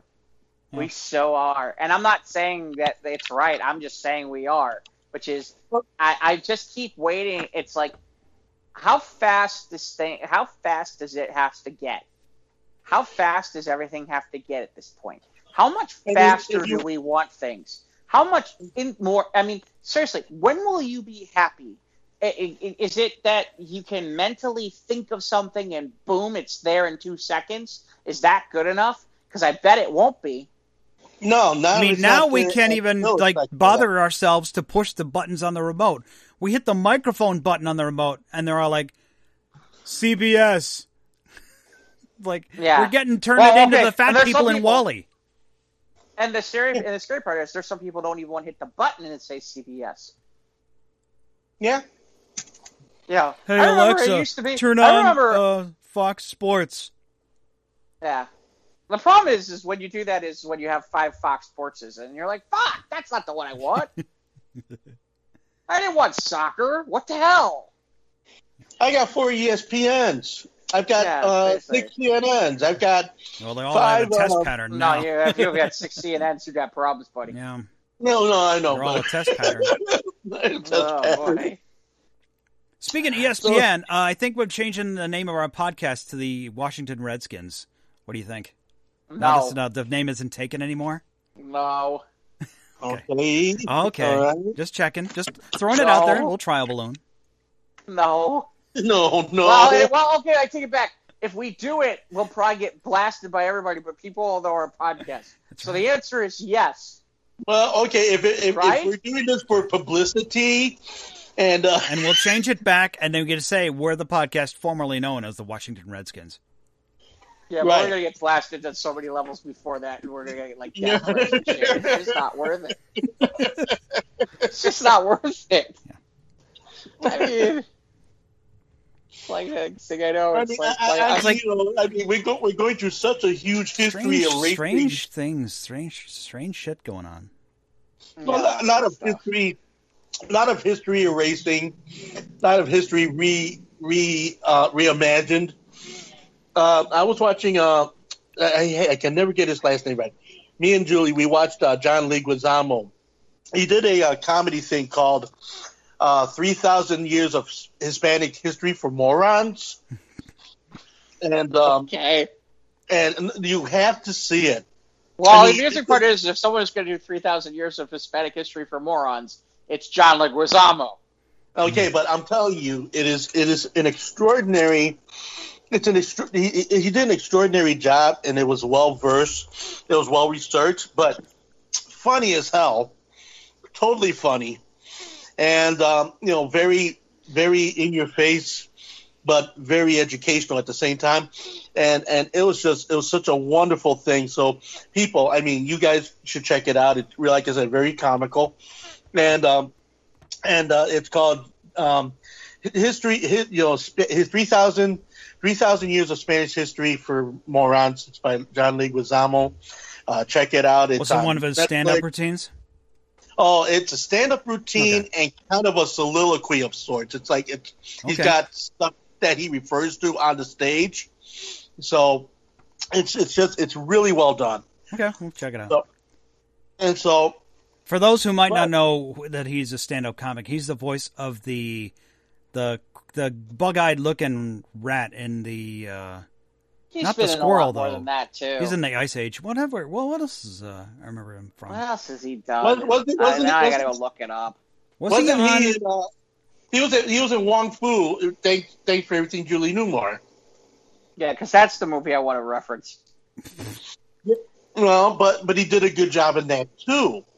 I don't know. I've never seen that one. No, I never saw He that one. did. Oh, he was. a- That's right. He was the the one where Patrick Swayze and the, they're the drag queens. Right. Yeah, that's the two Wong Foo thing that he's talking about. Yeah. hmm But, Hold but at on, time, no, but it's very, but it's very funny. Okay, and so when you think about that whole situation and the whole um, history erasing situation and the fact that yeah, there's a lot of things missing in history, and the things that I grew up thinking that I knew or thought I knew, I don't know anymore. So And then the things feel- that you thought you knew, but you didn't know, but you might have thought you knew, you don't know. Yeah, No, well, I well, feel- as I I've said very- before, I feel very displaced. as I've said before, I'm not aware of too many things, but I know what I know, if you know what I mean. Okay, okay, Edie. Uh, Oh, I'm just not gonna bad. keep. This seems like that's just the way to go. Uh, we got any news we can get into? Hey, hold on. I'm trying to find John Leguizamo shit because Because you know, because I, I it's an it's a podcast episode, so we need to be sure Jeff looks up shit on the internet. Well, no, because I'm positive there's something better than two Wong Foo. well, okay, yeah, no, there are other things. No, you're right, Jeff. I just that that. Oh, that here I we go. Much. Here we go. He was in John Wick Chapter Two. Much better now. Uh, okay, all right, all right. was he all like right. was he like the car guy? I think it was in both John Wick's one and two. I don't know. He might have been. Yeah, he had Uh, just a, yeah, just a in the role in that. He's in the Ice Age movies. Yes. Uh, let's see what else. He did a video with Justin Bieber. Really? okay, I didn't know that. I didn't know that either. That's why IMDb is making a lot of money. Uh, yes, he is in the John Wick movie, the original. He was in Ride Along. Uh, Kick Ass 2. I did not realize he was in the second Kick Ass movie. Uh, I've, I've never seen that. Did you ever see Kick Ass 2? I, I did. I've seen bits and pieces of Kick Ass 2. I don't think I've seen the whole thing. I mean, I saw But Kick Ass 1. I thought that was great. Yeah, that's funny. That's one of the movies that's not. That's one of the properties that's not in the Netflix deal. Hmm. Is uh, Kick Ass because technically the rights are still somewhere else. That and Kingsman um, are the I love big. King, I love ones. Kingsman. I love Kingsman. I think they were working on a prequel for that. I'm looking just to see. Boy, he's done a lot of shit, John Leguizamo. And when Yeah, I say shit, I mean good. I mean Good he's just been working. This guy's been working for a really long time. There's a lot of stuff here. Assault from. I mean, I'm like looking just here. It's like the volume of work is impressive. Um, I mean, No, he's I like mean- working nonstop. He's working like nonstop since, since like the two thou- early 2000s. And and And- boy, and- he and- is and- really. Well, uh, good. Well, he's been busy. That's good. Oh, that's right. And- He and- was. Oh, that's right. He was on. He was in Spawn. The Spawn. That's right, he was the clown. movie. That's right. He was the clown. Yeah. The, the horrible Spawn movie that we every so often we hear from Todd McFarlane. oh, I'm still working on the Spawn movie. Yeah. And it, it's like every so often you think we might get one, and it's like, nope.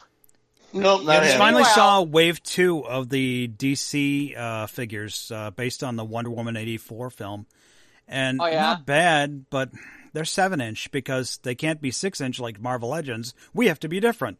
Like, uh, Yeah, well, you're like, why? they're well sculpted. They look good, but there's you know, I'm, I'm sure that Yeah. is, is McFarlane doing those? Is that the deal? Is yeah, that that's the- DC. Yeah, that the new DC figures. I mean, they did some boost uh, based on the Bruce Timm animated, like the Justice League, like they did a He really Superman. he but really uh he really made himself into like going beyond being the comic book guy that he was because Yeah, he really is like the Mc- toy guy now. Yeah, yeah, McFarlane, yeah, was doing a lot of figures. You know, he made a lot of money on probably on uh, sports memorabilia. McFarlane was doing a I lot mean, of uh, seriously. sports figures. well, he did. A Yeah, lot, I mean- didn't, didn't he get a lot of licensing for a lot of different things? Yeah, I think well, that's what I maybe mean. One, He's really turned into like yeah, I mean, the toy thing has really become bigger for him than yeah. Than the He's actually comic. Well, obviously. I don't know if they're still making. Is they, is Dark Horse? They still printing Spawn comics? Oh yeah, oh yeah, oh yeah. They're Yeah. still printing Spawn. Yeah, have we heard how uh, DC's doing without uh, uh, Diamond? Diamond. I have not heard a thing about yeah, that. You know, no, no one's talking about it. I no one's really been talking about Maybe that. nobody wants to the talk about it. yeah, that's probably yeah. You know, They're just doing that, the wait and that see. can Maybe. happen. You Right, know, I, I haven't fully read that article yet, Mike, about the whole thing with Warren Ellis and all that stuff about how there the subculture that's been there, that's been with women and all that Yeah, stuff. I haven't heard who all the artists are, but that that piece from from uh, from the Huffington Post is just damning. Yeah, it's I fun, and mean, of course to release this on the heels of what would have been San Diego Comic Con in a week or two. Yeah, and you know, none of that. I wish I could. It's sad because it's like none of this shocks me. No, I mean, none of it. I mean, I don't, and it's funny because I don't know why everybody's so shocked by some of this stuff. I mean, you're not talking about guys. I mean, maybe I'm maybe I'm about, I'm thinking about this wrong. You tell me. Most of the people who I know who read comic books were not exactly the most socially adept people, or were exactly the most popular people, or were people that, um, how can I say, um, Well, you we know, were, we're, we're, we were the we're we socially were- had had social mores or the guys who I mean, we look all those jokes that get made uh, in on the Big Bang Theory about because about we're all getting comic laid, nerds, about you know, we're shut-ins. uh, well, about right or about how about how you know I'm not gonna get uh, the only time I get laid is when I go to Comic Con, ha ha ha. And and and and there's you know there's jokes about that, but there's a lot of truth to that too. Uh, i- is a lot of that statement. So Well, I'm not just- shocked by I'm not shocked really when you really stop and think about it about any of this because if a lot of these guys who are creators were all people who grew up reading comic books and may not have been like you know girls may not have been a thing for them and, and all that kind of stuff and i'm not making excuses there's no excuse for any of it um, No, no, but at the same time, you also have to look at the time and place a lot of this took place. yeah, like a lot the, of like in the '50s with Mad Men kind of mentality at the office right. place. So a lot of this stuff, a lot of this type of behavior was was considered the norm because of yeah, the but way we're talking about recent though ivan we're not just talking about like back in the day we're talking recent No, yeah, there's okay, some stuff re- that's okay, gone now on in the '90s. Yeah, about what's there's stuff that's 90s and beyond Yeah, I mean, Right. when I say beyond, I mean beyond as in current. Yeah, this the article is on the Squares Roundtable Facebook page. Yeah. and it's, yeah, it's it's not a very good look for the comic industry. No, as a whole, and it doesn't matter what company you like or don't like.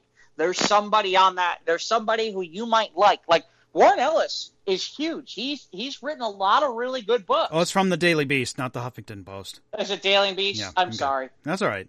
Is it Daily Beast? Okay. Yeah, but it's a really good, solid piece. And yeah, I mean, like, it was funny. I saw Gene Ha talking about it. Like, he's done work with Warren Ellis. He's like, I don't know what I'm supposed to think now. Am I supposed to, you know, I did, I did amazing work, but apparently the person I was working with was a fucking asshole. And I, I shouldn't say, I can't remember the exact words, but like, Gene Ha is a great artist. And, you know, okay. He was a great, he was a some great artist, but he was a Right. dirtball. You know, you're like, Well, no, Gene Ha's fine. It's it's but you know he did stuff with Warren Ellis. Okay, so now you know. Okay, how do I feel about the fact that I did stories with a guy who did this stuff to women and and and acted in this way? You know, it's and if, like I said, to me the biggest thing is is like I said, I I think this stuff is all this stuff's been there for a while. And your point is taken, Ivan, about the 50s and the Mad Men stuff, but it's been perpetuated even further down the line for a long, Yeah, well, long time. For Well, a long, long time. because it was never challenged. It was never challenged up until No. later. You know, once once the '90s and the 2000s, and certain movements and certain things started happening in the industry, and the mentality changed. Okay, that comic books were not just for uh, introverts who were just you know lost in their own world of make believe or whatever. When it became a situation where comic books, you know, graphic novels or whatever have you, started to become big business, not only for just kids and teenagers, but then towards adults, which of course started mining adult style attitudes, which they kind of pushed to the envelope on in too many ways. But then all of that spilled into. Uh, I don't, I don't, well, I'm not going to go there. I don't think Uh, that. I mean, a lot of that kind of sp- may have spilled into the younger comic books to get the numbers. Okay, so it yeah, just but that, that's different. That's different than this, though. That's not the same as. That's not the same as what we're talking about here. I mean, that's an entirely different conversation. If you want to talk about, if you want to talk about the sexualization that is in comic books and how certain things have gotten far too adult in comic books, um, we can have that conversation. But that's a different conversation than than Okay. than than than the fact that you've got creators who have were people people who, who did terrible things. that Yes. hold on Char- creators who did who basically sexually abuse who took advantage of women in se- eh, first in, in terms of sexual abuse or rape or or in, in those manners and and I think a lot of that the re and you, and you have one point that's right which is now that comics now that stuff like Marvel is making these big huge movies you know Mhm. There's always there's been that movement that women are starting to be more involved in in being more interested in comics. And in fairness, you know the the manga and anime stuff has helped some of this too. But but again, you know now it's more a thing. Okay, I'm interested. I'm a woman and I wanna I want I I check out Iron Man. I'm a woman and I read Captain America. Or I'm a woman and I'm cool with that. I pick up Batman or maybe Okay, I'm okay, looking at okay. independent books or stuff like that, or I'm All a right, girl and these things. That that that that is there now, and and that's Well, more, that- and that demographic is growing on a Big. huge level. on a huge level, which also too, not only just in comic books, but in you know in motion pictures. It wasn't there um wasn't there a thing about Gal Gadot who um uh who had a problem with one of her co-stars? Yeah, we'll we'll get to that in a minute. We'll Yeah, get to that yeah. in a minute. Okay, Mike okay, and I were so I'm- talking about I'm, that. I'm a getting little ahead. bit. I'm sorry. I'm No, getting that's fine. But but but to your point, but to your point, yeah, there's it, there's an interesting dynamic that's it's and it's been in the last few years that Mhm. the, that geek culture that geek culture has had to re-examine itself because because there's that whole thing about gamers about gamergate and and, mm, and, yeah, and, and, how and the fact girl that gamers and were poorly treated. yeah, or Well, the fact very that right, treated.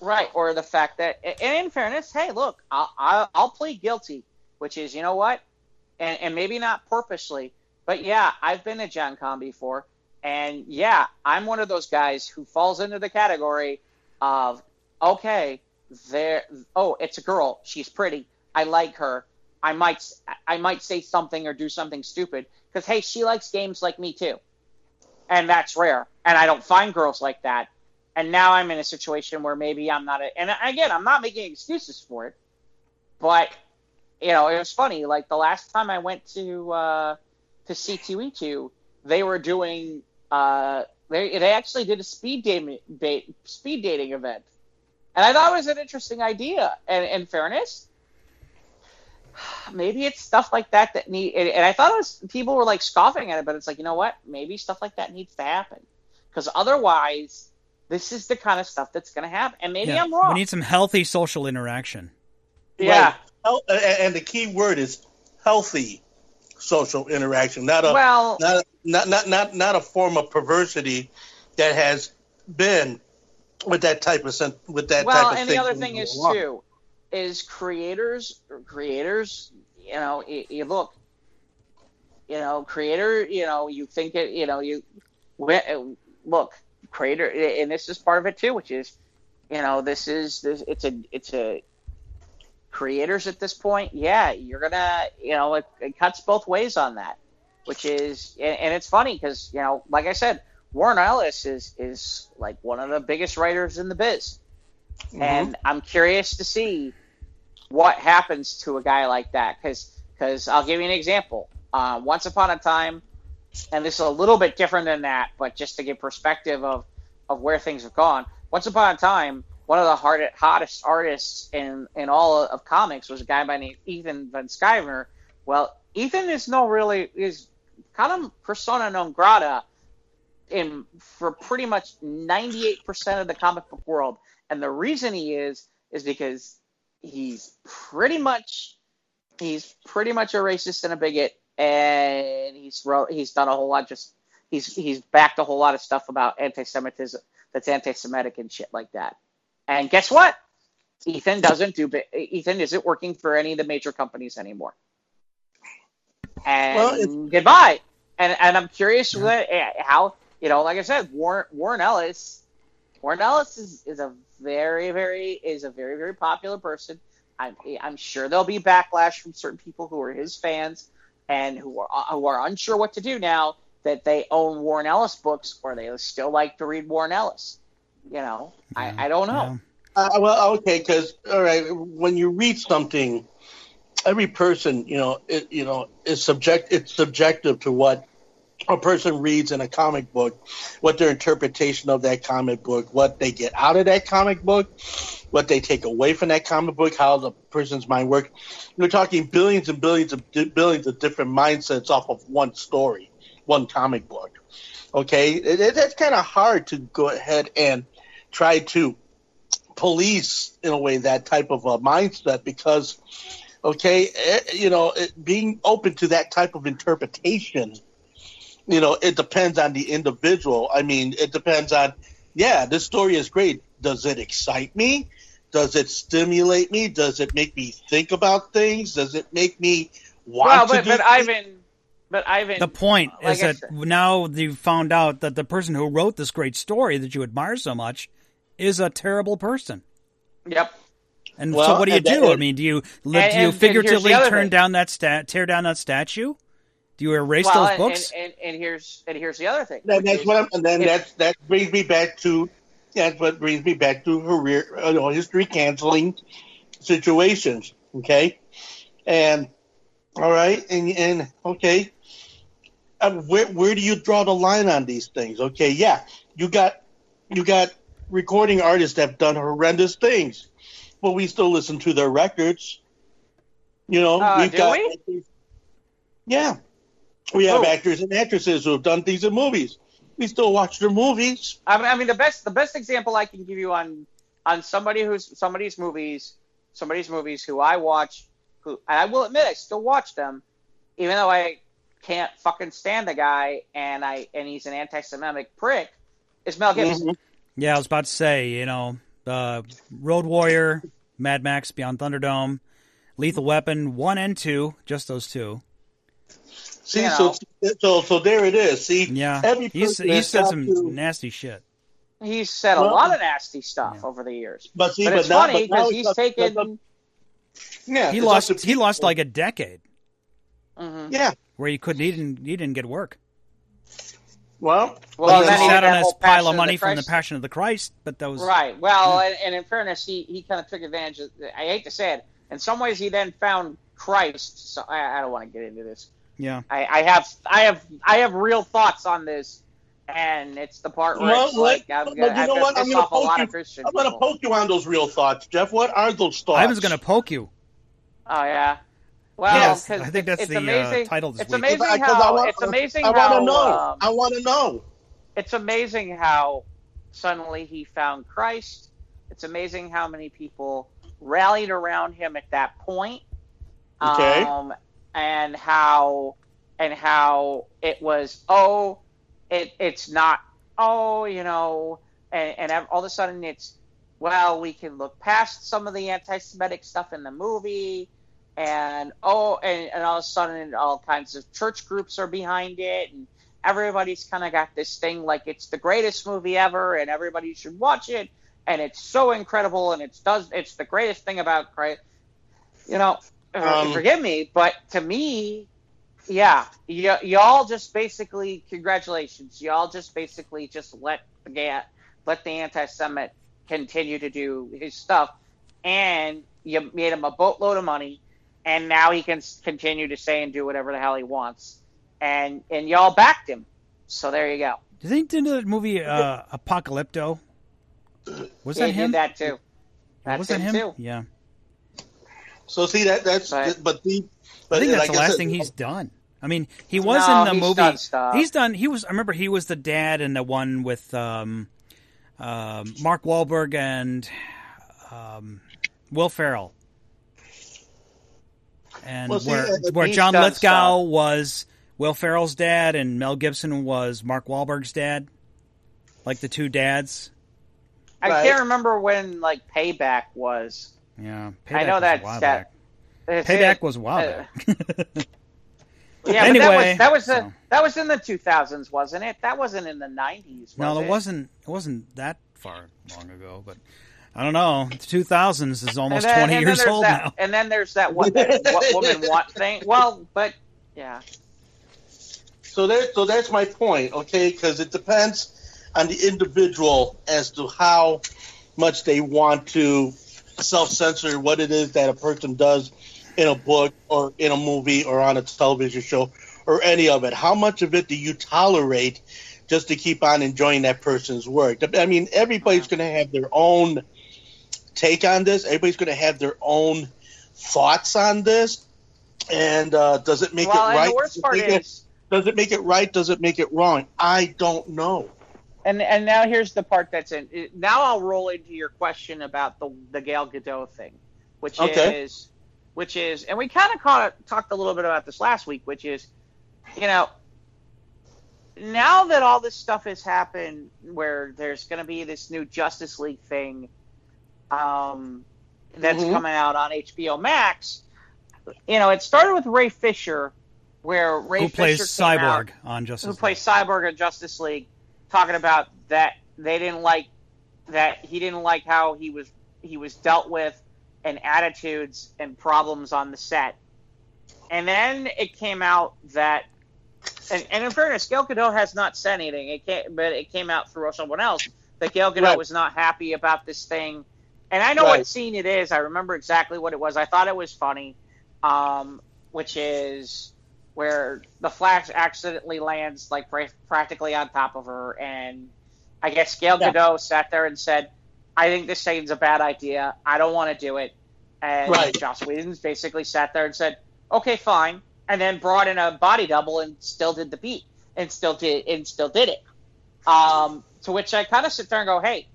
eh, There's a part of me where it's like, You just I- sidestep I- the situation. Did he, or did he do what he? I mean, he she didn't do it, did Well, she? well, he yeah he spared Gal Gadot the situation, but yet he got another woman to get dropped on. well, You're still perpetuating that situation. Well, I they had a guess. I- they had I- a stand-in. right. Right, in the meantime, in the meantime, the scene is a scene that apparently he did the joke. He did the same joke. What? Who is it? Who does Scarlet Joe do it, It with? was with in, um, an Ultron. Mark Ruffalo uh, is when it Bruce Ban? Yeah. when the drone when the drones first attack uh, right right at the at Stark Tower at the Avengers Mhm. Tower or whatever um, the party you know where uh, Mm-hmm. Yeah. Ultron unveils himself where they after do the same after they're gag all trying to lift the hammer. Yeah. After they're all trying to lift right the hammer. right is- and the drones attack and he's like you know you're all you know but anyway Mhm. but it was that yeah that was they did I I didn't realize until I read the article they did the same gag in two films Yeah, it's the same. Well, and it was because it was Whedon right, sweet. Yeah. But you know, so that's that's come out, and now, so that's come out, and then there's been reports about that, you know, about how Whedon was on on on set, and now there's there's something else I have read where some of the stunt people from Buffy are complaining about how, and, and not necessarily that women, but just in general about how he treats people. And it's funny, there have been stories about, there have been rumors and stories that have been out there about how Whedon treats women. And the irony is, there's a guy who has created a lot of amazing roles in TV for a lot, and, and even movies for a lot of women. And it's kind of Uh, interesting because, and, and again, in the meantime, you don't hear any of these conversations that about event. No, you don't hear anybody coming out talking about him about this, like about Avengers. You don't hear anything about this about him talking about Ult- Ultron. And ironically, the same sh- there was the same scene then. Nobody said anything then. Maybe I just maybe didn't uh, put two and two together that it was the same person that uh, Yeah, So you get yeah, so you get a situation now that okay, I I mean how much how much is too much? See? And and, again, it becomes the point of the people watching the movies or reading the comic books and okay, eh, to every, I mean, you can't appease every frame of mind. You just can't do it. It's not possible. Well, I mean, here's the thing, and, and I don't know where you stand on it, Mike, but to me, really, in reality, this whole Justice League thing is a is, is was just a mess from the get go. well yeah we know this Created, we know it was and they, DC and they created more of a mess, right? And now and now it's become more of a mess, and now I feel like there might be some truth to what's going on with the Joss Whedon stuff. At the same time, I feel like now because there's going to be a Snyder cut and all this is going on, and Warner seems to be backing this, and there seems to be a whole bunch of these people where with the Justice League stuff where it sounds like it sounds like they're trying to play, they're trying to mend fences with a lot of this. I don't know if it's DC or it's Warner or both or whatever. Um, and I think a lot of it is because HBO needs content, and they think they can milk they can milk some of this. Okay, I don't know if it's just that people right now are feeling like this is a good time to go pile on Joss Whedon. Okay, because in, in reality, right now it's it's it's a good time to do that because I think you know right now the Snyder cut thing is winning. You know, if if, if, if you really want to battle for the argument over the Snyder cut Right. Yeah. Yeah, Right. The battle over over the ver- and, and it, I kind of laugh. It's like one of the when when do we get to see the? If you really want to do this, fine. Give us the Whedon cut too. Well, yeah, so that way you have Give your it- choice. Right. Give us the Whedon cut. Is there a Whedon cut? Because Then let Yeah. them release the Whedon cut. Let's, well, let's I make- presume that the one that Let's- made it to theaters was the mostly Whedon cut. yeah, wow. You know, I mean, was it? Why? ready. Why was it that Snyder? Was it because he had a his son was health? Some with- ha- they, yeah, they with his claim son. that they claim that, but then they're you keep in mind the numbers were bad. You know, keep in mind he was the he was kind of the overall architect of all the DCEU. Mm-hmm. Okay, so you know, you know, Man of Steel did okay. It, it, wa- it wasn't great, but it did okay. Batman versus Superman It- was it, was it didn't meet expectations for a lot of people. I- that uh, that that that you're being nice. Yes, sir. You're being real nice. Well, you And in know, fairness- okay, I get it. And in fairness, the next movie that they put out was Suicide Squad. And while there are certain things about Suicide Squad that I could look at and say, okay, that was successful, this worked, this, this, this, that. Okay. By the numbers in theory, um, Not so much. it, it, it, it supposedly it wasn't. At least, or at least, let me say this: what they projected wasn't. The irony to me is, if you don't do that, they don't sell near. If they don't do, see, here's the weird part about Suicide Squad. Without that movie, they don't sell nearly as many of those Harley Quinn costumes and as much Harley Quinn merchandise as they have in the last three, four years. They just don't. Well, Harley I Quinn's mean- popularity was on the rise before Suicide Squad. Right, then but it not reached, it reached yeah, it it it it You think it reached its reached over a apex? it reached over a uh, it leapt over a single in a single bound if, if I want to use the analogy. So now Yeah. you know Harley Quinn is obviously she's got her own cartoon now. So right. He's over the hump. But but you know, I mean, like for example, they're doing this. They're doing this this this this Suicide Squad movie that I'm unaware of. The only person who's coming back from the original Suicide Squad Suicide Squad movie is Margot Robbie playing Harley Quinn. Otherwise, it's otherwise, a whole it's a whole new squad. Yeah. a whole new. Well, I don't know if it's a whole new squad, whole new cast. Yeah. Oh, they've replaced uh, some characters with different actors. that we don't even know. Well, we know who some of the actors are.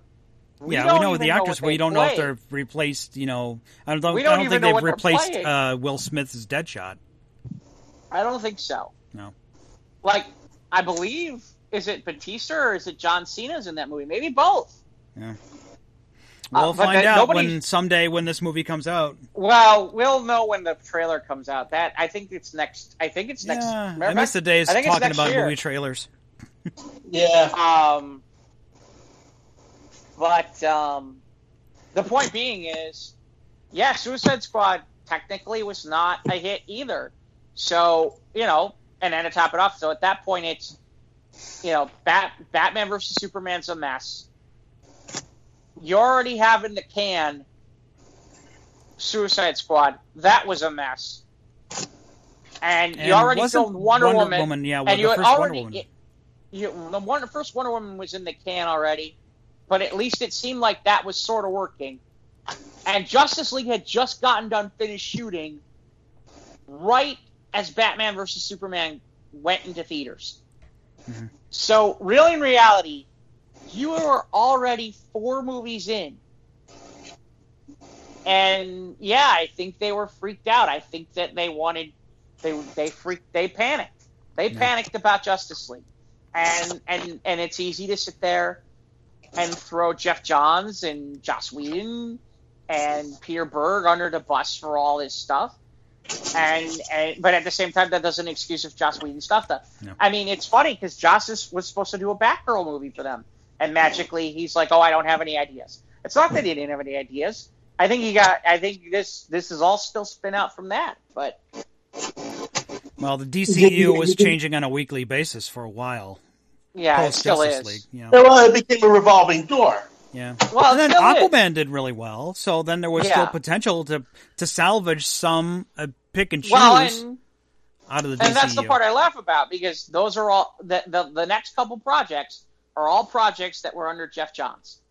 Yeah. See, the irony to me is Geoff Johns got canned after Justice League, and the irony is Justice League.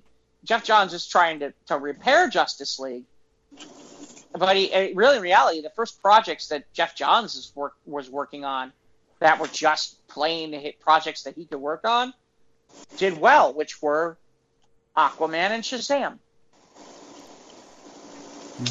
And, and probably the Wonder Woman movie. So there you go. Wow.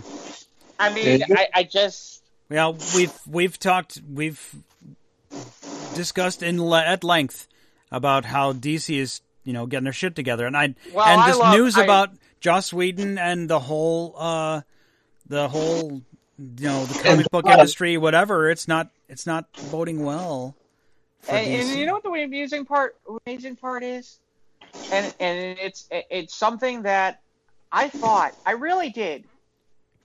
I I gotta tell you, I don't know. I don't know who Zack Snyder has for a publicist, but he's got to be the greatest publicist on the planet Earth. right.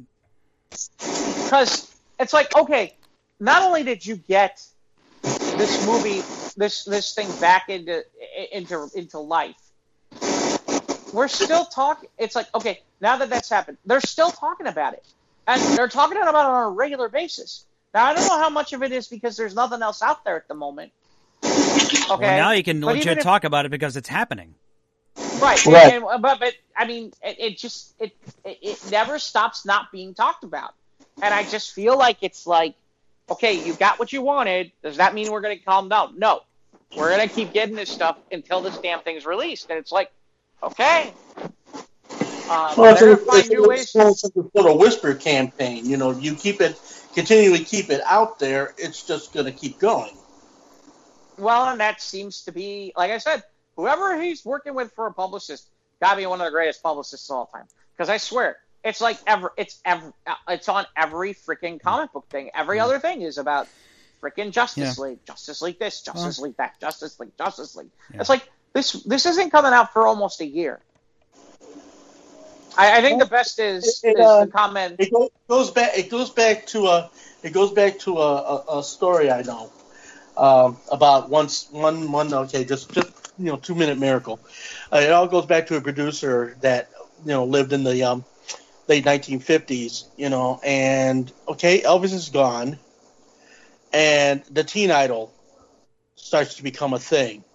All right, and he's got all the success with this teen idol. The guy's a fucking bastard but he's got a knack for teen idols.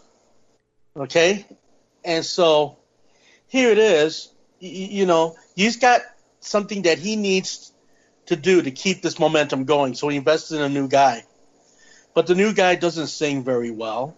He looks great, takes a great picture, you know, and everything, but he can't sing worth a damn.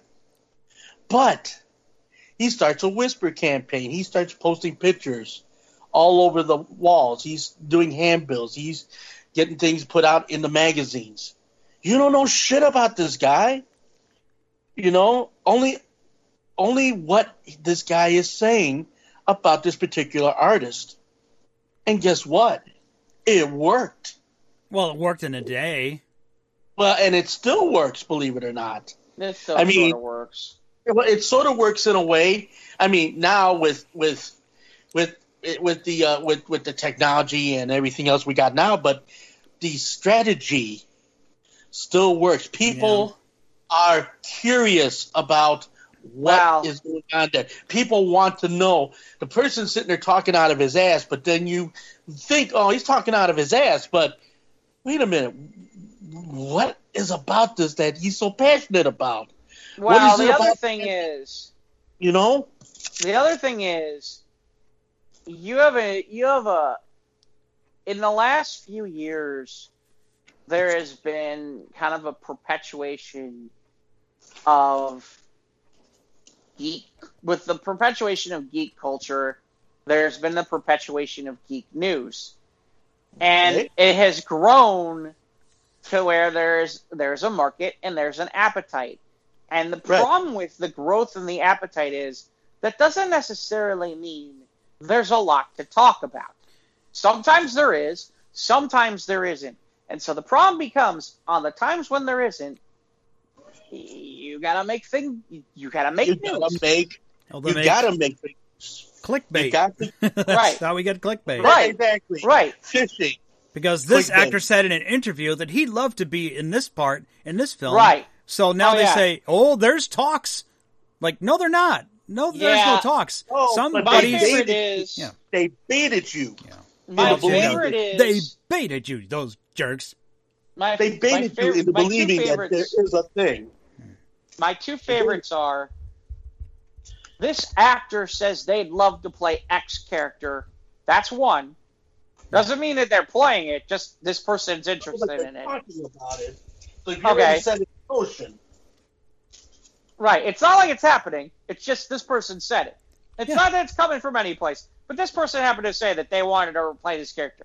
Okay, whatever. Fuck, who cares? The other one is, and this happened a lot when there was all the hullabaloo with Avengers Endgame, and and some of them are still doing it. These people who who these articles where they put out about fan theories, Yeah. Oh yeah, and I it's remember like it's like Yep. I remember seeing a lot of those when Endgame. Oh, they out. still and, and they still happen It's now. too. still- it's like it's like this is not this is not news. This is beyond not news. This is like we This have a fan. I mean, sometimes my favorite is a story where it's it's like, cheap, Yeah, man. your fan theory is not a news article. well, my favorite is when they have an article where it's like, okay, this is supposed to be an article, and you go, you start to read it, and you like eighty percent of it is shit you already knew, and there's Mhm. like twenty percent that's new, and none of it is really worth a damn, and you spent Yeah. time reading it, and you're like, why? It, it, wait, welcome to pretty much most of what you get on In clickbaity News. geek news. Yeah. Wel- welcome to clickbaity, clickbaity geek news. But welcome, it's- welcome it's- to the go- welcome to the gossip mill. And the worst part is, it'd be better if they called it the gossip mill, or But they No, it or if looks they like a ca- if legit they- article. Yeah, I remember. Like, yeah, I remember. don't. Why or it was a a good thing? If it was a column or an opinion piece or something like that, they don't say Mhm. that. No, they don't. They they they ride on the coattails of, oh my gosh, he said it, so it must be true. Well, it's not about just that. It's Oh. just somebody writing the make it look like a legit article when it's just conjecture. Exactly. Yeah, it's, it's, It's, it's uh, not even legit. Yeah. That's right. It's it's it's what we Puerto Ricans call bochinche. It's gossip. You know, it's Yeah. just nothing more than unsubstantiated. You know, talks about all about nothing. It's all all ado about nothing. Well, and that's what happens when you have when you, in fairness, that's what happens when you create interest in something. And there's like, like I'll give, I'll give you another example, and, and which is, you know, pro wrestling's like that too at times. Except you don't get the fan theory thing, but pro wrestling's kind of like that too because there's enough sites that people are interested in pro wrestling that Mhm. there's there's only so much news because there's really that not that much there's not that many companies anymore and there's not that much going on Right. um, so the truth is there ain't that much news to talk about every so often there's some news but the truth is mm, there really ain't that much and so as a result to me i kind of laugh because it's like yeah a lot of this shit ain't news um, and there's not much to this so i don't know what you're talking about why you even why but you they gotta want? Why you something. want Yeah, we're looking at you. We got this covered. Yeah So you're like, you're, yeah. So why even why even you know do that? You know. Oh, we got we got this covered. It's got to be one of the worst. That It is. that that one and Cosmic News. Anything Cosmic News, I'm like, no, thanks. That, that that's that's bullshit too. Do Um, we have any other uh, news we want to discuss before we get out of here? Yeah, I, I did want to get to the part where which one of the one of the Russo brothers had a great comment about all this Justice The Snyder stuff, Cut, That was yeah. great. The Snyder cut. That was great. About well, you know, we just make our movies and we do it right the first time. Pretty. It's like, That's pretty yeah, much. you notice I mean, there isn't a director's cut of any of the MCU films. Yeah, that that's what he said. Yeah. that was great. Throw a little bit of Well, I- salt. Oh, I thank you. That's what I'm talking about. Would you have to have a director's cut for every goddamn freaking DC movie? That's that's It's like they did, bullshit. like, like, like if, That's the big shit. yeah, like if, like the if it was like the Lord of the Rings, like where like we had like an ex- an extra three hour extended cut. Yeah. Because that's what we need. Another three hours of Lord of the Rings. Hmm. Three more hours where they're walking towards a mountain to drop a fucking ring. Well, there, there, there you go. Yeah, I want to sit through a a, a, a four part, twelve hour uh, event. Yeah, no. No, yeah, I guess That's too bad say that the second, you know, I like the first Hobbit film, but the other two, I just, yeah, I, I lost. I, you know, I, Yeah. I, I didn't like The Hobbit when I was a kid, You don't like The Hobbit now. Yeah, I, I was like, no, I'm not nearly as interested. Yeah, I have I have the Lord of the Rings trilogy. I didn't buy the Blu-ray or the new discs or anything like that. I have the extended cuts of the the Lord of the Rings, but I, yeah, after the first, I just like the first part of the Hobbit movies, the first Hobbit film. The other two, I don't care for. So Um, extended cuts. What movie would you like to see an extended cut of, Evan? What movie would I like to see an extended cut on? What movie? Yeah, what movie you really liked? You think you'd like to see like a longer version of? Uh, let's see. Oh, that that's wow. That's that's that's a that's kind of a that's kind of a big question because there's so many things I would like to see more of. Okay, so on the immediate, um, I would I would you know what? Uh, if they could go ahead and give me an extended Star Wars movie, What? I could I could go for an extended. we got three new Star Wars films, five new Star Wars films after Disney's. I, I know you got five more. But I mean, like, an ex- what movie though? The first one. Episode The one, The very Phantom Menace.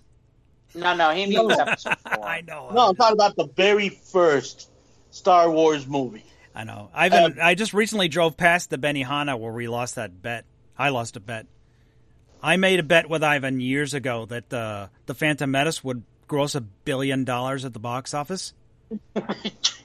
Oh. Because I was like, this was summer '99. I'm like, the hype is there. This movie's going to make a ton of money. And So- I said, nope. Oh. And so, yeah, so I had to, I had to buy You had to buy me dinner. lunch. buy me dinner. Yeah. So you want to see an extended cut of the first Star I would like Wars? to see. I would like to see, you know, without all the added bullshit that they put in the later films. I just want to see a longer version of the first Star Wars movie. You know, just you know, a little bit more of An that. extra you know? hour of Uncle Owen and Aunt Beru drinking blue milk. Well, I don't know about that, but I'm just saying, you know, I'm just saying, yeah, I wouldn't mind. I wouldn't mind seeing an extra hour of that. I hear you. Yeah, I'd like to see. You know, I would like to see. Luke I would like at- to see an extra. I would like to see. I would like to see an extra hour of the Wrath of Khan. Mm, that's, uh, I don't know. I, that movie goes is- long at times. No, it's not. You what? What are you? What? What? Are you I crazy? get bored. You I got get bored bored. at Wrath of Khan? In the early parts of it, I do. Well, it's just they yeah they reused some footage from the from the motion picture Oh because yeah, but they take- did the film on a budget. right, but but take all of that out, all of the reuse stuff. Let's go ahead and just say, hey, let let's let's see what the director's cut would have looked like, maybe without all of those. I know there are Re- fan cuts with new CG of the starship battles. You know, like in the Nebula at the end, like with the Reliant and the Enterprise. Right. I mean, that would be cool. Hmm. I think that would be cool. Yeah, Jeff, what movie you would want to see an extended cut of? Boy, that's a good question. Um, hmm. Stripperella. no, I'm sorry. You know, it's really funny you say that. Excelsior! I was really temp- I was really tempted to like go that route, but I'm like, no, no, I'm gonna, I'm not gonna go that route. I'm not gonna, I'm not gonna stoop that low. I'm not gonna. Okay, do well, but I did though, so that's me. Yeah, okay, I'm, I'm uh, sorry. Go ahead. No, I, uh, Yeah, you leave Stan Lee alone. Come on. Okay, no, I, I'm not you disrespecting. know, Stan Lee. I love Stan Lee. maybe, um, I'll go a different route with this. You know, an extended cut of Midnight Run would be interesting. Yeah, Oh, that was that a good film. be good. That would be good. I could see that. An extended It's one of cut Charles Midnight Grodin's best be- performances. I think I it's have- Charles Grodin's only good performance. yeah, after you've done enough, uh, after you've done enough uh, Muppet movies, yeah, you only hope. Beethoven, Beethoven movies. John, in fairness, he made a lot of money on those Beethoven movies. Yeah, man. Oh, yeah, yeah, well, you got a lot of miles. On them. How many did I they mean, there have? were a like lot nine? of them. Yeah, there were. Yeah, there were nine of There were them. a boatload of those. Like I said, there were nine of them. Nine. Yeah, was there really nine? Wow. Can't believe Nine. Josh. He was in all four, all nine of those. I don't think he He was. Might have been. I don't know. He might have been. He might have been. I got a, I got a feeling he was. It's like uh, what what's his name? Um, Eugene Levy is in like practically pretty much all of even the bad American Pie movies. Yeah. All like He's even like the that direct to franchise, like vi- even like to the Oh. direct to video ones he's on some of them. It's Mm. like like Hey, I'll take. It's like check please. Yeah. Poor guy's got to make his, you know, make rent. You know. You know, Well, hey man, this yeah, but, but at least, but, it- but at least, but at least, given the fact that he ended up on Schitt's Creek, I think I think kind of brought him back a little bit. I think I it might have given. understand, but still, it's like, it's like, hey, we got another American Pie movie. Okay, give me, hand me my check. All right, okay, here we go. I mean, I guess. I mean, it's not. It's. I can't blame him for that. I mean, if you could still get check money for that, it's like Yeah, what's his if You, hey, if you still make hey, if you're still making your your dough to go, why not, right? It's like back when um, Samuel L. Jackson hadn't done like all the Marvels movies yet. He was talking about being in being in the Star Wars movies. He's like, well, now I know. Like later in life, I could be like a hundred years old. They'll wheel me on stage and be like, "May the force be with you." Now, where's my damn check? Yep. now, excuse What he me didn't realize, what he didn't realize was now he can make even more money because he's Nick Fury and he's Mace Windu. So really, in reality, it's roll my roll me out there. Give me my check. Let me Yeah. Poor Mace Windu Well, went out know- the you know, window. anybody that could go ahead making uh, snakes on a plane I needs heard to be uh, justified somehow. so truth. So okay, I I gotta be honest. I don't like. I never liked like Mace Windu. I I Windu. I I am not a fan. I don't like the character. I've never liked the character. And the best moment in the history of Star Wars is the moment where he goes out the window. And and I will admit that I was the person in the movie theater that everybody was looking for in the back. That when I went to see That it that cheered day. when I, I cheered and yelled, "Yes, Mace, die, you bastard, die!" and I did it loudly, and I was happy. So would you see? Uh, you obviously like an an extended cut of episode three. If if it shows what he bludgeons himself to a, to Have you read like what like the fan theories about what happened to Mace Windu's body after he got thrown out the window? No. No. Have you heard about the fact that he thinks that he should be able to come back to life? Well, if I'm like, Darth hell Maul no! can come back, Uh, Like, no, no, you No. get to come back. You're dead. Shut up. Go away. get out Mister, here. Mister, everybody's got either a red or a blue or Mister. Everybody's got a re- either a red, a blue, or or a green lightsaber. No, no, I gotta be cool. You gotta give me a purple one because I said so. right. Dick. Nah. Nah. Not so much. They're acting like you're like some sort of Jedi, cool badass. Shut up. Go home. Trying to over, trying to, uh, trying, trying to, t- trying to like, like, Sitting there trying to like muscle his way through overshadow. Trying to overshadow like Ben Kenobi and like Yoda. What the hell? let's see. Well, my choice even do for an my choice for an extended cut would be Star Trek Generations. Um, Okay. Mm, That's a good. That's a good call. That one seemed like it, it was a little um, rushed at some places.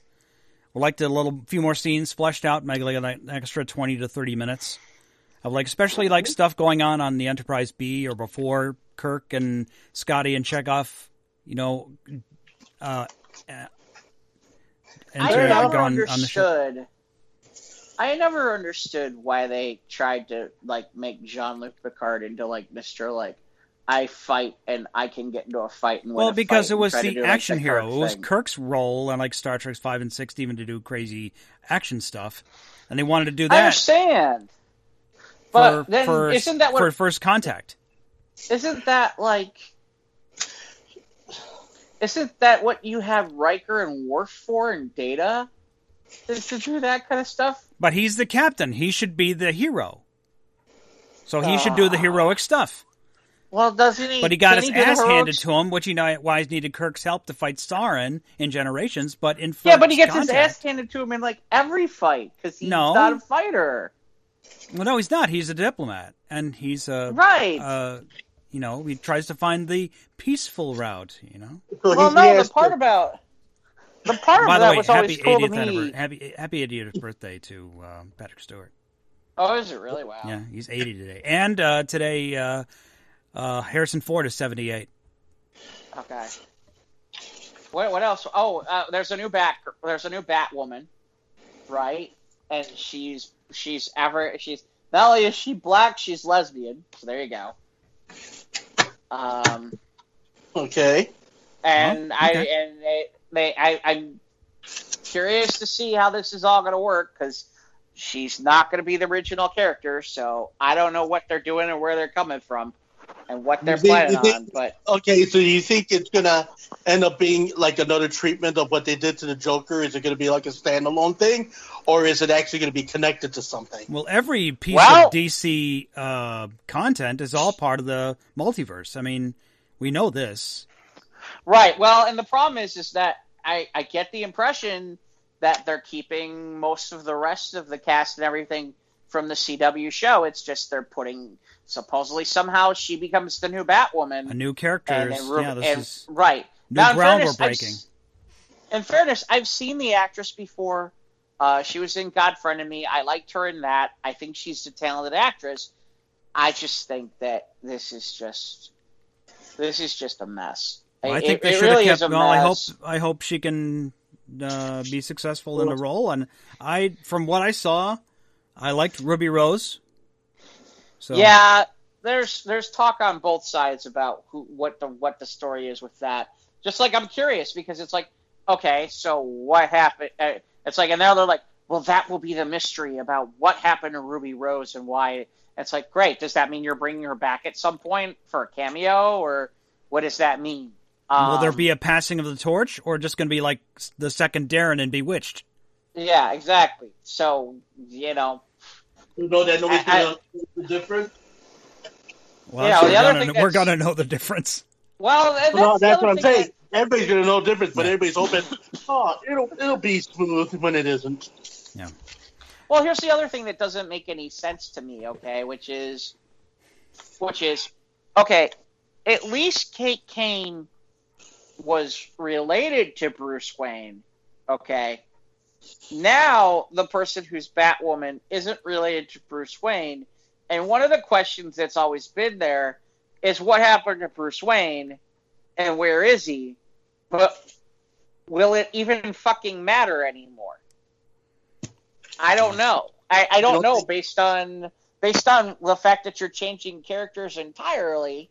I mean, I mean, I guess it could be amusing where he walks into the cave and goes, "Who the fuck is this?" Hmm. I don't even know who the hell this is, and why the hell are they? How did they get here, and what happened? Um, I don't know. It's too bad because there. Uh, oh, I'm sorry. That, that's the other thing. Apparently, HBO Max is going to be doing a bat a Gotham PD show based on the Batman movie that's coming out with Patterson or Okay, Pattinson. why? And that's not coming out till October of next year. Right. So apparently they're working on. They apparently they think it it's it's gonna be. To me, I kind of laugh because didn't they just do that with Gotham? So now they're gonna do it again, just with this Batman show. Maybe if they do it like a like a year one kind of story, maybe would be Yeah, cool. except they're not gonna have Batman in it. yeah. So I don't I don't know Ugh. where. I mean, we just got through this, which is the whole. I and this is the part I laughed about was okay. You have a Gotham show, and here's the good news. And here's the thing: you don't have Batman. This is all supposed to be Gotham before Batman, And the and I well, kind of and, and and all they did was kept bringing in Batman villains, and that didn't make any sense. That hadn't been around yet. And oh, by the way, they kept like basically bringing in the Bruce Wayne character to like where it's like Bruce Wayne, who's like not even like twelve, is like a hero already. It's like what the fuck? Hmm, Dumb. Um, Makes no sense to me. but, okay, um, so we have anything else? Or we we get ready to wrap up? Stargirl. Well, I, I, I mean, Stargirl. Oh yeah, that we um, I'm yeah, I got caught up on Stargirl this uh this last weekend, Mm-hmm. so I missed part two. So we're in part two of uh, Shiv, and Mm-hmm. yeah, I'm digging it. I like it. I like the whole angle with uh, uh, with now the the school bully is now obvi- obviously uh, direct relation to the Dragon King. So yeah, Is that who that is? Is that Yeah. the Dragon King, or is Yeah. that? the ISA. Yeah, the, Is that the dude in the hood? or- yeah, he's the Dragon King. Yeah, they, it, it's supposed to be Ito, but it's weird because I thought I didn't think Ito looked like that, and I thought it, they they were trying to go for that whole Cobra. What is it? The Serpent Squadron guy, the Oh, Cobra guy. yeah, the- I don't know. yeah. I don't know. I, it's weird. It's because I think. Well, he has the kinda like dragon across the front of his mask. Yeah, I don't know. Anyway, yeah, I'm Yeah. digging it, uh, and it's cool that uh, she knows uh, Courtney Yeah. is Stargirl. I'm like, oh, that was like, like, does she? Does she not? And I'm like, oh crap. But yeah, Does she doesn't she? Only your hairdresser Right. knows. no, right. Only your hairdresser knows. Yeah. so Well, the it hairs- could- the hair's the dead giveaway, yeah. Knows. yes, the hairdresser knows. They talk about it in the. They they talk about. they talk about it in the trailer. and now yeah. the the That jilted bitch. boyfriend, and now he's got brainwaves powers, and so now Yeah. we'll see what happens next week if uh, he can learn to control them. If he's going to be a good guy or a bad guy, probably not. Good guy, but we'll see. Yeah, I'm, I'm digging it. I, Well, it's Hmm. weird because at one point in the comics, he is for a little while a good guy, and then he ends up. He kind of flips at one point, so Yeah. we'll see. Yeah, but Um, being Wildcat's ex boyfriend, that's gonna make some yeah make Yeah, interesting for next week. So we'll talk about that next week. But yeah, Stargirl, I'm digging it. The only other thing I got is, um, and DC Comics announced this this week, uh, this past week, uh, 40th anniversary of the New Titans number one. okay. Was- Did you own a this copy of that? past I did. Hmm. I did. Before everything was gone, Yeah. before I, I got rid of everything, I had the first five issues. I at least had five. That was my biggest collection. Was my Titans collection. I didn't have everything, but I had a lot of it. And and you know, I mean, truth be told, beyond the book, if you look at where the scope of things are today, in terms of what is going on with some of DC Comics and some of the characters. I mean, just like we just talked about Justice League, we talked about Cyborg. Cyborg was forty was founded forty years ago. He's part of the Titans. Um, Starfire, who's a huge character, you know, again, this was that group. Yep. Um, you know, Right. be, you know, um, you know the, the the changes that Dick that took place with Dick Grayson with him becoming Nightwing. That- You know that happened here. Um, you know, Deathstroke has become a huge. You know, Death, Slade Wilson, Deathstroke has become a huge character for them. Again, started here. You know, I, I, I, I, I there's, you know, and, and that's not even talking about the things like the artwork and and the writing and just how amazing of a book it was for its time frame. It, it's it set the pace. You know, at a time when everybody when you know when everybody was talking about the X Men, the other book you were talking about was this team was this New Titans book, and and it it, it really was that book.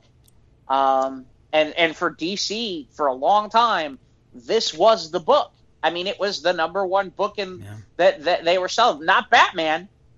Yeah, you know, But but, we have we have Stan Lee to thank for that because he was the first one. He was the he was the the trendsetter for having a teenager as a hero, his own superhero, not just a sidekick. They were heroes in their own right. The the young people who could relate to the the heroes in the comic books. Well, and it's funny because real in reality, Love- Marv Wolfman had been with Marv Wolfman had been with Marvel, and I don't remember all the details as to why. Even to this day, Marv Wolfman and Marvel are not. He's Talking? never worked for Marvel again, and I know it has to do with money, and it has to do with, with rights and royalties and stuff like that. But he, you know, he walked basically across the street to DC, and the first project, one of the first projects he did, was he sat down with George Perez, who's God. George Perez is truly, you know, people talk about okay, if you wanted to sit there and talk about comic book legends and and and who is one of the if you had to sit there and say top five comic book artists of all time, uh, George Perez better be in your top five. He he just better be. Uh, and for some people, he's number one. For me, he's number one. You know, and, and without this book, George, Uh, here here's how important this is. This book is the reason why we see the Wonder Woman that we see today, even that Gal Gadot does, because all of that eventually got developed by George Perez when he took over the Wonder Woman book in the late '80s. And again, all that starts, all that starts because of Titan, this new Titans number one book from 40 years ago. And there you go. And and I, I just seriously, um, even today, it's it's sad because the Titans book now is not nearly what it was back in the day, and then they've tried to make that book what they what it used to be, and I don't know what it is. They just don't do a very good job with it, and they can't seem to figure it out. But it, it, it used to be the book when it came to uh, when it came to DC Comics. Uh, maybe one day it will be again. Maybe they'll figure it out at some point. So, one can only one can only hope. But I don't know. Was there any? I don't know. If, I don't remember if there's anything else news. Uh, I've just. Can... I just have one more thing that over the weekend they dropped the trailer for the Star Trek Lower Decks animated series. I was right. going to bring that up. Yeah. Yeah, it's get, you know, it's that. Rick and Morty in space, and okay. I'm watching it. I'll watch it. I mean, I, I saw, I saw, I saw the rushes on it, and yeah, yeah, yeah. We'll see. Hopefully, it'll be good. I'll watch it because well, it's Star Trek. Yeah, but you know, I just just it, it just goes back to my argument before that. Seems like that style of animation is now showing up everywhere. Yeah, I agree. Yeah, and that's. It's that's... not even that. It's just like what's. It's funny. I was having this conversation with with a with John Suntress, who's a huge Star Trek fan and does the Word Bowling podcast. And like he said to me, and I don't know if you're, I, t- I love your take on this, Mike. It's like they don't know how to make Star Trek anymore. Yeah, like like Picard was became like you know what was it? A friend of mine said it was like oh it's just Picard and the Space Pirates. Like oh, like Star Trek in the traditional sense they I know so they of course it all started with Orci and Kurtzman where they made the Abrams Trek, and then they made it into Star Wars pretty much, more action oriented. And then uh-huh. when I was gone for a while, and then it came back in the form of Discovery and Picard. Now, Discovery has found its way in season two. I really liked season two of Discovery. And now, if we're getting a Pike show of the Enterprise like before Kirk, I'm all in on that. That is, I'm excited for that. But for this show, it's just like it's it's Star Trek. It's in the Star Trek universe, but it's not the Star Trek I know and not the Star Trek I want, but I'm still going to watch it. See, to me, well, it's it, interesting. It's, it's, a, it's, a, new slant on the whole Star Trek idea. Maybe they're just trying to reinvent it for newer yes. audiences. Maybe they're trying to, but they're not doing a very good job of it. Okay, see, so I mean, some things you can reinvent and and bring the throngs along, but okay, two things, two things. Okay, you, you, okay, from the original till now, and so many different variations and configurations. Okay, and now, you know, that's the one thing. Okay, so a lot of people and a lot of stories have come since the beginning of Star Trek. Okay, and not not any one person has followed that fluidly from start to finish. So it comes down to this uh, continuity. What part of Star Trek are they trying to go for? Well, it's, it's in the viewing. But here's my second point. Okay, and that is just the animated style is just too familiar, too much. Just there's just too much of this type of animation going around, and it's just like more of well, the same. I can learn to get past the animation style, but it's the comedy style that we've seen before. It's this, you know, now I want to say sophomoric, and it's the same problem I had with the Harley Quinn series. Yeah. It's just it's irreverent, uh, quick for laughs, and almost like dark humor to the point. Where like you'll see like people getting mangled. It's like it's a show in the trailer. They they show that one of these new crewmates who's going to be one of the main characters of the show. She steps into sick bay and she's like, "Here, hold this." And it's a it's a dude's like organs. That's like you know, and the dude's on the biobed, you know, like hanging on for life, and she has to hold his organs in his hand. Like that's that's the kind of comedy we're going for. I'm like, oh. Well, we're going for the whole. We're we're going for the gross factor. You know, which of course, again, you know, uh, going to the lowest common denominator as well as just catering to the children, yeah, younger demographic who, you know, here's a way we could go ahead and spoon feed Star Trek to the kids. yeah, yeah. But the thing is, is that there's people making the argument that the Orville got it right as far as finding the vibe, finding the mood for Star for Star Trek. I'm sure it has more comedic value to it. It's more comedy based, but there's still some serious stuff, some real moral issues that are going on in the Orville show. That's catching that whole vibe of ne- ne- like Next Generation. Right. Well, uh, to me, here's the interesting part: as somebody who's not really a who's not really a Trek person, but you know, in the '90s, I did enjoy a lot. I did enjoy quite a bit of what was being done. I I I, I enjoyed Next Generation. I enjoyed Deep Space Nine. Um, I was iffy on Voyager. I really didn't watch Enterprise, but but you get the idea.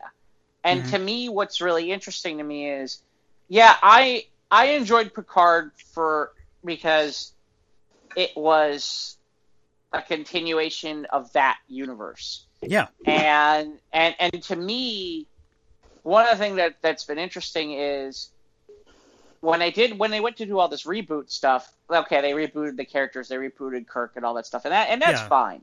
Yeah. But to me, I kind of laugh because there's an entire generation of of, of Trek fans who it's like, yeah, my captain of the Enterprise isn't isn't Shat it isn't isn't Shatner.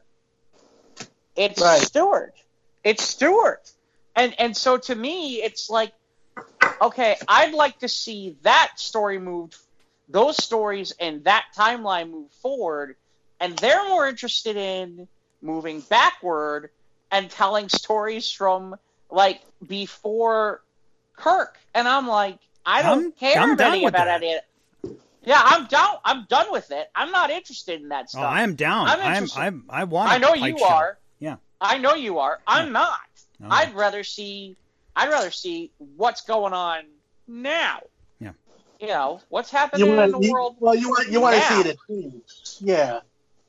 I want to see what's going on in technical. And that was the one interesting part about Picard was we got to see what the Federation and what the Star the Star Trek world sort of looks Yeah, like. yeah, like in the aftermath of the Dominion War and the the, Right, and the all that destruction of the. Romulan homeworld and Right. the displacement of the Romulan people.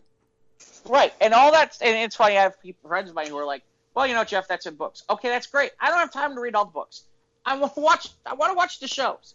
Give me a TV show that do, that talks about that stuff, Yeah. and I'm in. And they're not interested in making that show except for Picard. And Picard, the only reason they made that show was because Patrick Stewart's a huge star, and Patrick Stewart was willing to do it. Yeah. Otherwise, they wouldn't have made any shows about that time frame they still wouldn't be making shows about the time about the future or anything like that about that stuff. I, I, I mean, to me, that's that's the part where, and I don't know, maybe I'm in the minority of, of, of Gen X fans, but to me, yeah, I'm not interested in, in going back to the past again. Um, I feel like we've done all these things already. Let, let's move forward. But that's just me. Okay, fair enough. Fair enough. You know, uh, maybe maybe I'll feel differently. Maybe the Pike thing will be good. But so far, all this stuff where they go backward has been shit. That's because nobody knows how to go back. You didn't like you, you didn't like season one of Discovery. Did you watch any Discovery? I watched the first four episodes. You watched the first. Okay, you couldn't get first. I watched the first four, Okay. and after the first four, I couldn't do it. And I still have I still have access to CBS All Access for a little bit longer. So in theory, I could be watching them. Yeah. I've chosen not to. I'll have to re up when Lower Decks comes. I'll buy a month and we'll see how Lower Decks is. But so okay, well I guess uh, that'll do for this week. We're a little long here, yeah, we're yeah we ran. so we we're- started a little late. Yeah, yeah, someone's busy with his five thousand plus records.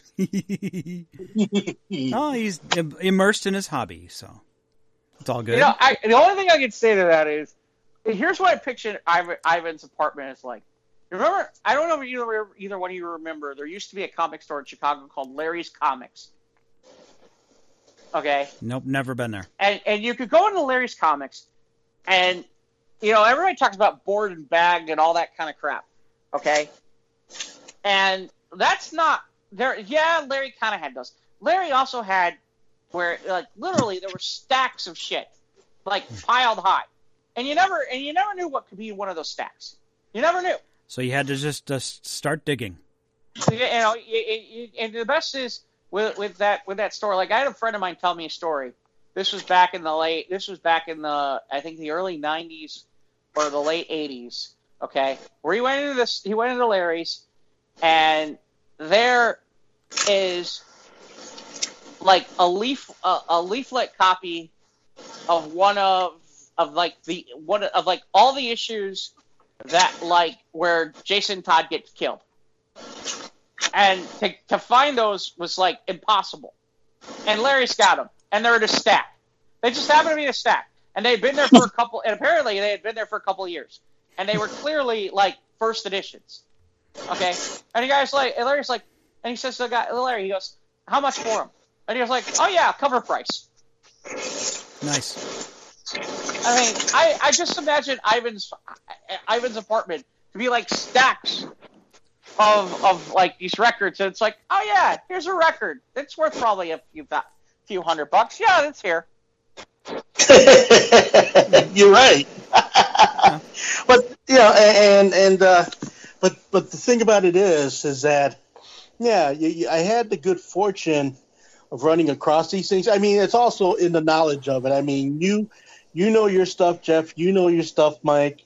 Like I know my stuff, and you know what it is, and you know that there are people out there that, if given the opportunity to see it for themselves within your collections, I mean, would you? I mean, if they really wanted it that badly, if they really wanted it that much, what would you do? Huh? What do you mean? What would I do? I'd be like, oh, I'd be like, oh, cool. If I can get it for a good price, sure. All right, now now they now they say, look, I've been looking for this for a long time, and and and okay, I'll pay you whatever you want me to pay for it.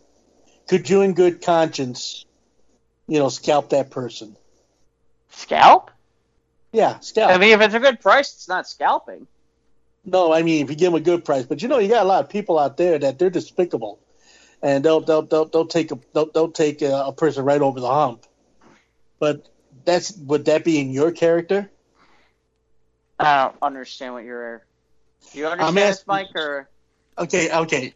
Let me let me put it this way: if I came up to you, Jeff, and I said Uh-huh. and I said, okay, you have a Chewbacca on the Uh-huh. card, on the card, mint sealed, untouched, and it's a color variant. Uh-huh. Purple. What? Purple. Okay, well, purple variant. That Purple Wookiee. It was a purple Wookie, which basically was a factory error, Okay. and like maybe ten of them got out there, and you just by happenstance just it fell in your lap, uh-huh. and and of course you got a guy who comes in and says, "Okay, I'm that guy." Hey, hey, Jeff, you know, uh, I'm really looking for the elusive purple Wookiee. You wouldn't Mhm. have happened to know anybody who has the elusive purple Wookie, And then you just go ahead and say, Well, I got the elusive purple Wookie." Yeah, right here in my pants. Oh, Hello. hi-yo. Whoa! We'll be here all week. Okay, and on that note, folks.